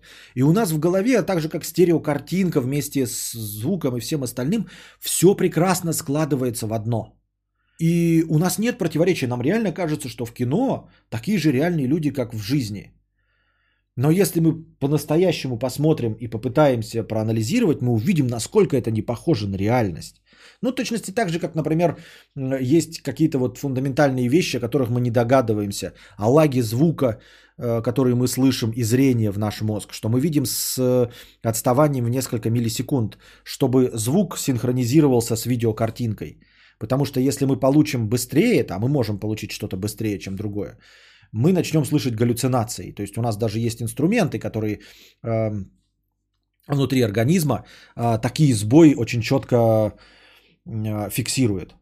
Старый пример тоже, который я приводил, какую-то мы статью читали про то, что человек идет, вот, например, по лесу, да, и вот он наступает и знает, он же не всегда чувствует, что хрустит под его ногой. Мы не четко, у нас слух не идеальный, мы не можем отличить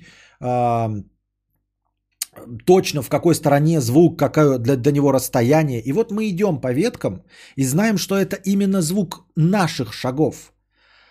И когда какая-то другая ветка трескается, мы резко поворачиваемся, зная, что этот звук издан не нами, хотя он может одновременно с нами, с нашим нажатием ноги идти.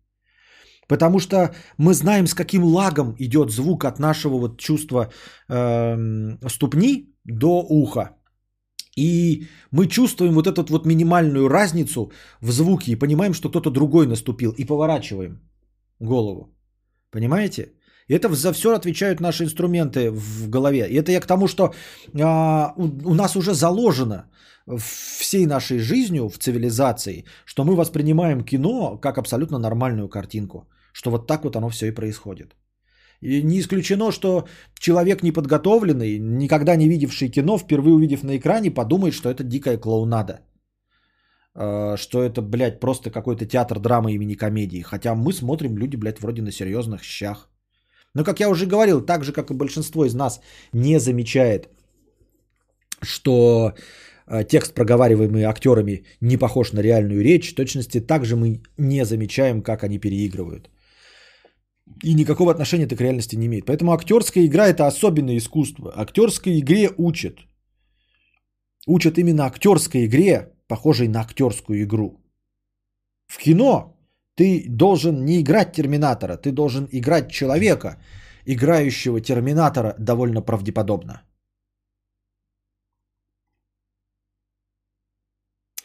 Это запись 50 рублей. После долгого перерыва вернулся на стрим. Это как приехать в гости в деревенскую семью с давно устоявшимся укладом.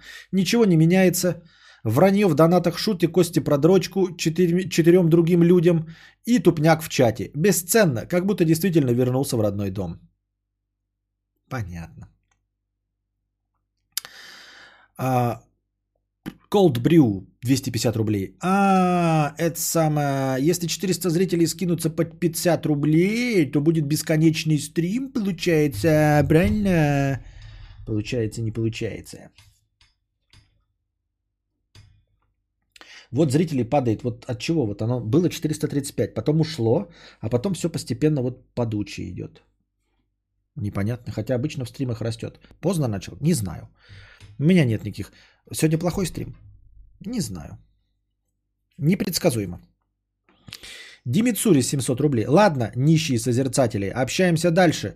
Очень уж хочется полет мысли от простыни Дружи дослушать. Это было 2 часа назад. Школьник-дурачок. Почему ты в своем возрасте все еще мыслишь, скорее даже мечтаешь категорией работы за 250 тысяч? Можно же мечтать о том, как бы понабрать долбоебов и на них заработать 250 тысяч бизнес. Это же все же разное мышление, даже на уровне фантазий. В реале, ясное дело, один хрен ничего не будет. Потому что я взрослый человек и... Четко понимаю, что я умею делать, а что я не умею. Ну, не четко, конечно, но гораздо лучше, чем я же в школьном возрасте. Тогда у меня были мечты, я верил в потенциал. Так, теперь я новое слово буду, потенциал говорить.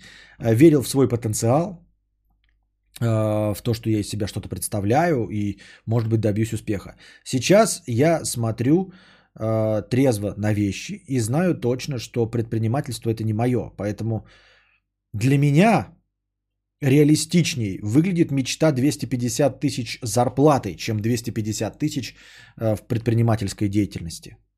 Cold Brew 250 рублей с покрытием комиссии. Что должно произойти с русским кинематографом, чтобы он перестал быть говном в глазах большинства? Я говорю не о деньгах в прокате, а именно об отношении зрителя. Трейлер еще не смотрел, но уже напишу, что говно. А может, дело вовсе не в кинематографе? Нет в кинематографе. Он говно, потому что он не для искусства. Потому что никто не делает самозабвенно. Может быть и делают, конечно, но тогда те, кто делают самозабвенно, это люди, которые не умеют делать кино. В этом и вся мякотка.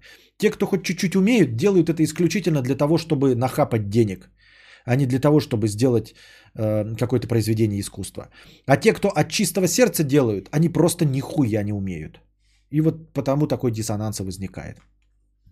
У нас ни разу не совпадает, чтобы человек, который умел делать, был профессионалом, делал бы для души. МДМВ 50 рублей. Работаю 1,5 года укладчиком. График топ, но за это время нифига не накопил. Даже машину разбил и продал по дешевке. Вот что значит быть долбоебом. Укладчиком кого? Так, оставлю-ка я несколько донатов, чтобы было с чего начать завтра. Мы как раз простримили 3,5 часа. Это неплохо, это хорошо. Мне очень понравилось. Приходите завтра со своими донатиками, приносите сэкономленные за самоизоляцию время. Все равно сохраняйтесь дальше, носите маски, держитесь друг от друга подальше, используйте спиртовые салфетки или лосьоны, не трогайте лицо, держитесь там. Вам всего доброго, хорошего настроения и здоровья.